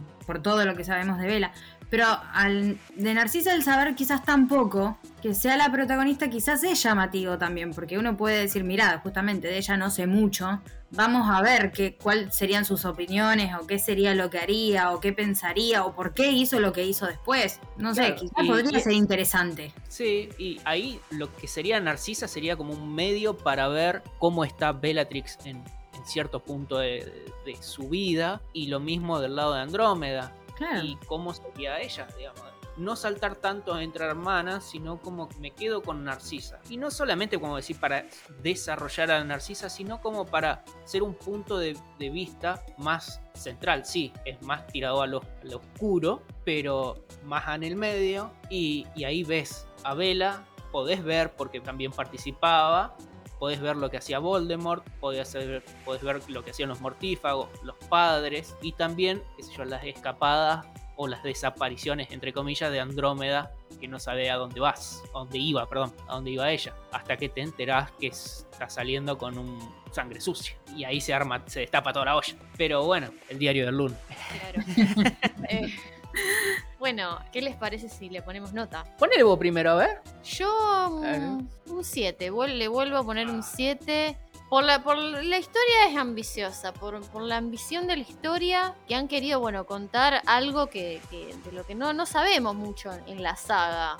Algo de, de lo que no, no conocemos. Eh, Rowling no se molestó en contarnos un poco el trasfondo de Vela, de Andrómeda, de, de Narcisa. Entonces, eh, le doy un, voto de confianza por eso, porque es algo de, de lo que no vimos nunca. Pero bueno, lo mismo que me pasa con, con Severus, es agujeros de trama que se quieren tapar con chispitas, o sea, con, con efectos especiales grandilocuentes y espectaculares. Y bueno, como dije antes, son 42 minutos que bien podrían haber sido 30 o menos y, y estaría, estaría muy bien. Y mejor incluso. Mai, Opino bastante parecido a Emi, la verdad. Yo también le daría un 7. Por, por lo innovadora de la historia, por cómo por lo menos intentaron contarlo, cómo trataron de mostrar otra visión, cómo las protagonistas son las tres hermanas. En mayor o en menor medida, dependiendo los caracteres de cada una y las participaciones de cada una, pero me pareció interesante ese punto. Bueno, ya hablamos de que la fotografía está muy bien hecha, que los efectos especiales también están muy bien hechos. Sí, me hacen ruido, como dijimos antes, los agujeritos esos en la trama que... ¿Por qué? Y el hecho de que sí se me hizo un poquito larga. Hay como cierta parte en el medio que uno dice, bueno, podríamos suprimirla o resumirla un poco. Pero sí, creo que en general le pondría un 7. yo le pondría un 6 por cómo es, digamos, el resultado final. Me decís, ¿cómo te gusta? ¿Te gusta? Un 6. Pero promete tanto la historia que aunque, Mm, digamos, para mí el resultado sea un 6, te hace pensar tanto, es cómo lo haría, Eh, qué pasaría. Lo pienso tanto, me gustó, porque esta historia de las tres hermanas y la separación de Andrómeda y la formación del pensamiento de Narcisa de cómo queda en Corea del Medio y la locura de Bellatrix, de cómo parten, digamos, las tres hermanas, que empieza siendo las super tres hermanas, las, son las, bueno, las chicas superpoderosas, eh, eran las tres hermanas, Bombón, burbuja y bellota. claro, eran sí. Bombón, Burbuja y Bellota, Sería bo- bombones, eh, sería Andrómeda, bellota sería Vela y burbuja sería. burbuja Narcisa, sería- ¿no? Nar- Narcisa, sí. ¿Y, y quién sería el profesor Utoño? y cos- y el no, padre, ¿no? el padre. Pero la historia que podés sacar de ahí es tan rica y te hace pensar tanto un montón de cosas de cómo harías, qué, qué pasaría, qué no pasaría, qué sé yo, me pareció muy divertido de ese lado. Pero sí, Emi tiene un punto que, que lo dijo las dos veces primero ella, pero lo iba a decir yo también, es que tienen una parte que es... Yo sé hacer los efectos especiales y te pongo un montón de efectos especiales que están bien hechos, no te lo discuto, que, pero preferiría menos efectos especiales y mejor historia, como pasa con la historia de los merodeadores, que es, tiene casi nada de magia y es una buena historia y, y está muy buena. Con ¿Qué sé la de, la de Mitch Manage. Claro, Claro, con la primera Eh, que hablamos. sí, qué sé yo, yo lo- la hubiese bajado un, un poco en el tono eh, de efectos especiales y lo hubiese reforzado en, en la historia para, Más Y consistencia. también en esto. acortarlo, sí, sí. Y acortarlo, porque, qué sé yo, hay como historias que son. No sé, se repite lo de la cajita, eso no lo habíamos dicho, pero lo de la cajita de música que suena cuando hay amor, algo por el estilo era. Y tenés dos o tres veces que menciona la cajita de música esa y para qué. Que se la regaló Lucius a Narcisa. Claro, Claro. eh, ¿para qué? ¿Para mostrar que Lucy es un tierno? O sea, no, hermano. Quizá hubiese sido un lindo juego de cuando, qué sé yo, que empiecen a hablar de, Nar- de Andrómeda cuando ya están peleadas, que están Nar- Narcisa y Bellatrix ya como media enojadas, pero empiezan a hablar de Andrómeda y que empiece a sonar la cajita de música y... Sí, y- como para remarcar que todavía la quieren. ¿no? Claro. Claro, sería el lindo No sé, momento. vos decís- vos decís, al final empieza a sonar y ¿por quién suena? ¿Quién es el amor que... ¿Quién tiene el amor por Andrómeda? ¿Será ellas dos? Eh, ¿Será Narcisa? ¿Será el amor de Vela la que activó la, la cajita? Y la hubiese cerrado, qué sé yo, así. Es como que vuelve la cajita que suena cuando hay amor en el- la habitación, en el ambiente. Entonces como, bueno, todavía hay amor por la hermana. Pero no vuelve. Es como que decís, te estás esperando.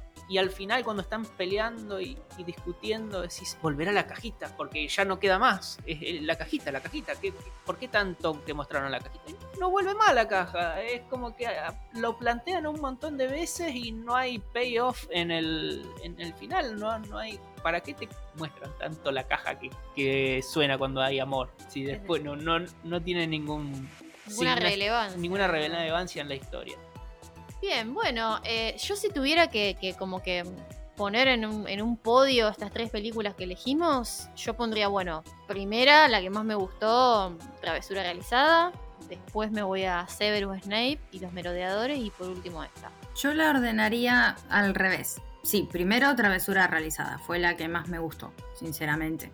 Y quizás la única que en algún futuro podría llegar a volver a ver. Pero después en segundo lugar pondría esta, Las Hermanas de la Casa Black. Y quizás tercera podría la de Severus Snape y Las Merodeadores. Fue la que menos me gustó de las tres, la verdad. Yo igual, estoy en ese orden con vos, Mai. Me parece que la más sólida, quizás sí, es menos ambiciosa porque tiene menos efectos especiales y qué sé yo, pero es, qué sé yo, menos es más a veces, ¿viste? Que Eh, mucho abarca, poco aprieta, así que eh, qué sé yo, la veo más sólida en la historia y es algo que yo me la creo que hubiese pasado en, el universo de Harry Potter y sí, bueno, esto pudo haber pasado, no es canon obviamente, pero esto pudo haber pasado. Después sigo así con las hermanas de la Casa Black, que también es una historia que en su mayoría puedo decir pudo haber pasado, es dentro de todo entretenido y sí, tienen parte que vos decís, esto está muy bueno, no te das cuenta que pasa el tiempo y tiene una parte que decís, uff, que hace algo en esta peli que, me aburro y después vuelve a, a retomar. Por eso la pongo en segundo puesto y, y la última, sí, bueno, le dimos con un caño. Pero bueno, en, en esta ocasión queda en tercer puesto la de Snape y los meros de oro. Bien, bueno, como siempre, eh, queremos que nos, nos cuenten qué, qué opinan de estas tres películas. Por supuesto, recomendamos que las, que las vean, que las vean y nos cuenten qué, qué opinan, si les gustó, si no les gustó, si están de acuerdo con nosotros, en qué no estarían de acuerdo. Que nos sugieran otras, otros fanfilms para ver, para Sí. hablar en, en futuros episodios. Una consigna que queremos dejarles, eh, la vamos a estar poniendo en una, en una cajita de preguntas en, en Instagram, es eh, si tuvieran la plata, los medios, el conocimiento, la, gente, etcétera, ¿qué fanfilm haría cada uno de ustedes? ¿Y qué historia, bueno, sienten que es necesario que esté, que se haga del mundo mágico de Harry Potter, por supuesto, y que, no pueda faltar? ¿Qué, qué fanfilm haría lo- nuestra audiencia? Esa es la pregunta que, que les quiero dejar. ¿Qué fanfilm harías, Mai? ¿Qué historia te gustaría contar así? un- o- Yo soy muy fan de los merodeadores en general. y es un mundo que me interesa bastante. ¿Por qué? ¿Cómo se conocieron? Ya sé que en el primer año, pero ¿cómo se hicieron amigos? ¿Cómo descubrieron el secreto de Remus? ¿Qué pasó cuando se dieron cuenta que Peter se convertía en una rata? Porque no sé, a mí me habría hecho ruido que mi mejor amigo se convierta en una rata. Rata inmunda. Sobre todo teniendo en cuenta las cualidades de las ratas, lo esas que son. Toda esa cuestión de cosas mm, me gustaría. Pero sé que hay muchos. Entonces quizás si tuviera los medios y el conocimiento, que no lo tengo, pero bueno, si soñando, quisiera hacer algo sobre los fundadores. Godric, Ah, Helga, a ver, ahí, ahí entre los cuatro, ¿qué pasaba? Eh, ¿Qué peleas Nos había? vamos. ¿Qué no había? ¿Si había romances? Si no. Todos esos secretos sucios de los trapitos al sol sacaría. Si pudiera. Nos vamos al guiso original. Ahí. Claro. Vida, vida y mentiras de los fundadores de Hogwarts. Eso- eso- Claro, una cosa así. Me, me parece que estaría bueno. Mira, ahí está. Sí, todos pensando en, en los merodeadores, en Harry, en, en todos los. Ah, yo me esta época. esos. Te fuiste al- a los tiempos originales. Claro, ¿cómo aprendieron Hogwarts. ellos? ¿Cómo, ¿Cómo aprendieron los hechizos? ¿Quién les enseñó a ellos? ¿Quién les enseñó? ¿Merlín? ¿Morgana? ¿Por qué? ¿Cómo? ¿Por qué decidieron fundar una escuela? O sea, a- a- vamos, vamos los trapitos sucios. Sí, ¿con, con qué plata además? Claro. Si Godric y Salazar se llevaban como el tuje, ¿por qué armaron una escuela Sí. ellos dos juntos y no cada uno su instituto? Claro, si, si no había un ministerio en esa época, o sea, ¿quién, ¿de dónde salía todo eso? De los dejé pensando. ¿Eh? Ahí está. Ahí está, bueno. Empecé a escribir, Mai. Vamos. Sí, sí, Ustedes me ayudan Sí. con la Ah. parte de, de actuaciones y después y claro. Y bueno, y, y nuestros oyentes no- nos ayudan con los cafecitos para juntar la plata para hacer todo eso. Claro. Así que, bueno, estamos dejando el episodio de hoy, el episodio número 11. 11. Mai, bueno, ¿qué tal, ¿qué tal te sentiste? ¿Qué te pareció? me sentí muy cómoda. Estoy hablando básicamente con dos amigos.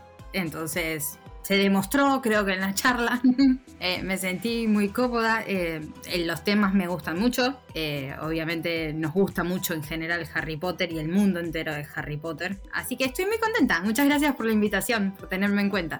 Bueno, gracias por, por aceptar hacer el episodio con nosotros y bueno, esperamos tenerte en un futuro en, en algún otro episodio. Y que no Vale. sea para regrabar este. Ah, pues genial. Así que... Así que esto es todo por hoy. Les recordamos nuestras redes sociales.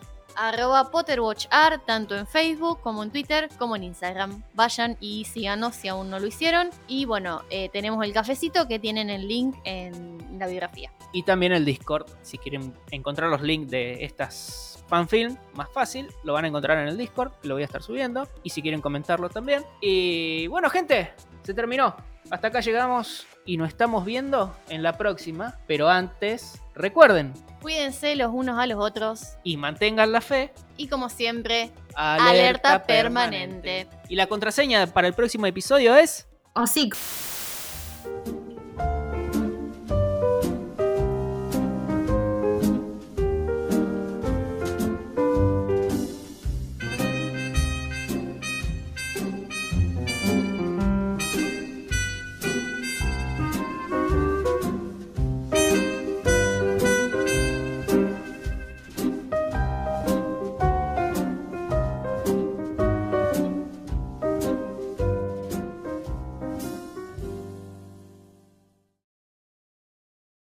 Construiré mi propio módulo lunar con juegos de azar y mujerzuelas. De hecho, olviden el módulo lunar y los juegos de azar. Ah, olviden el asunto.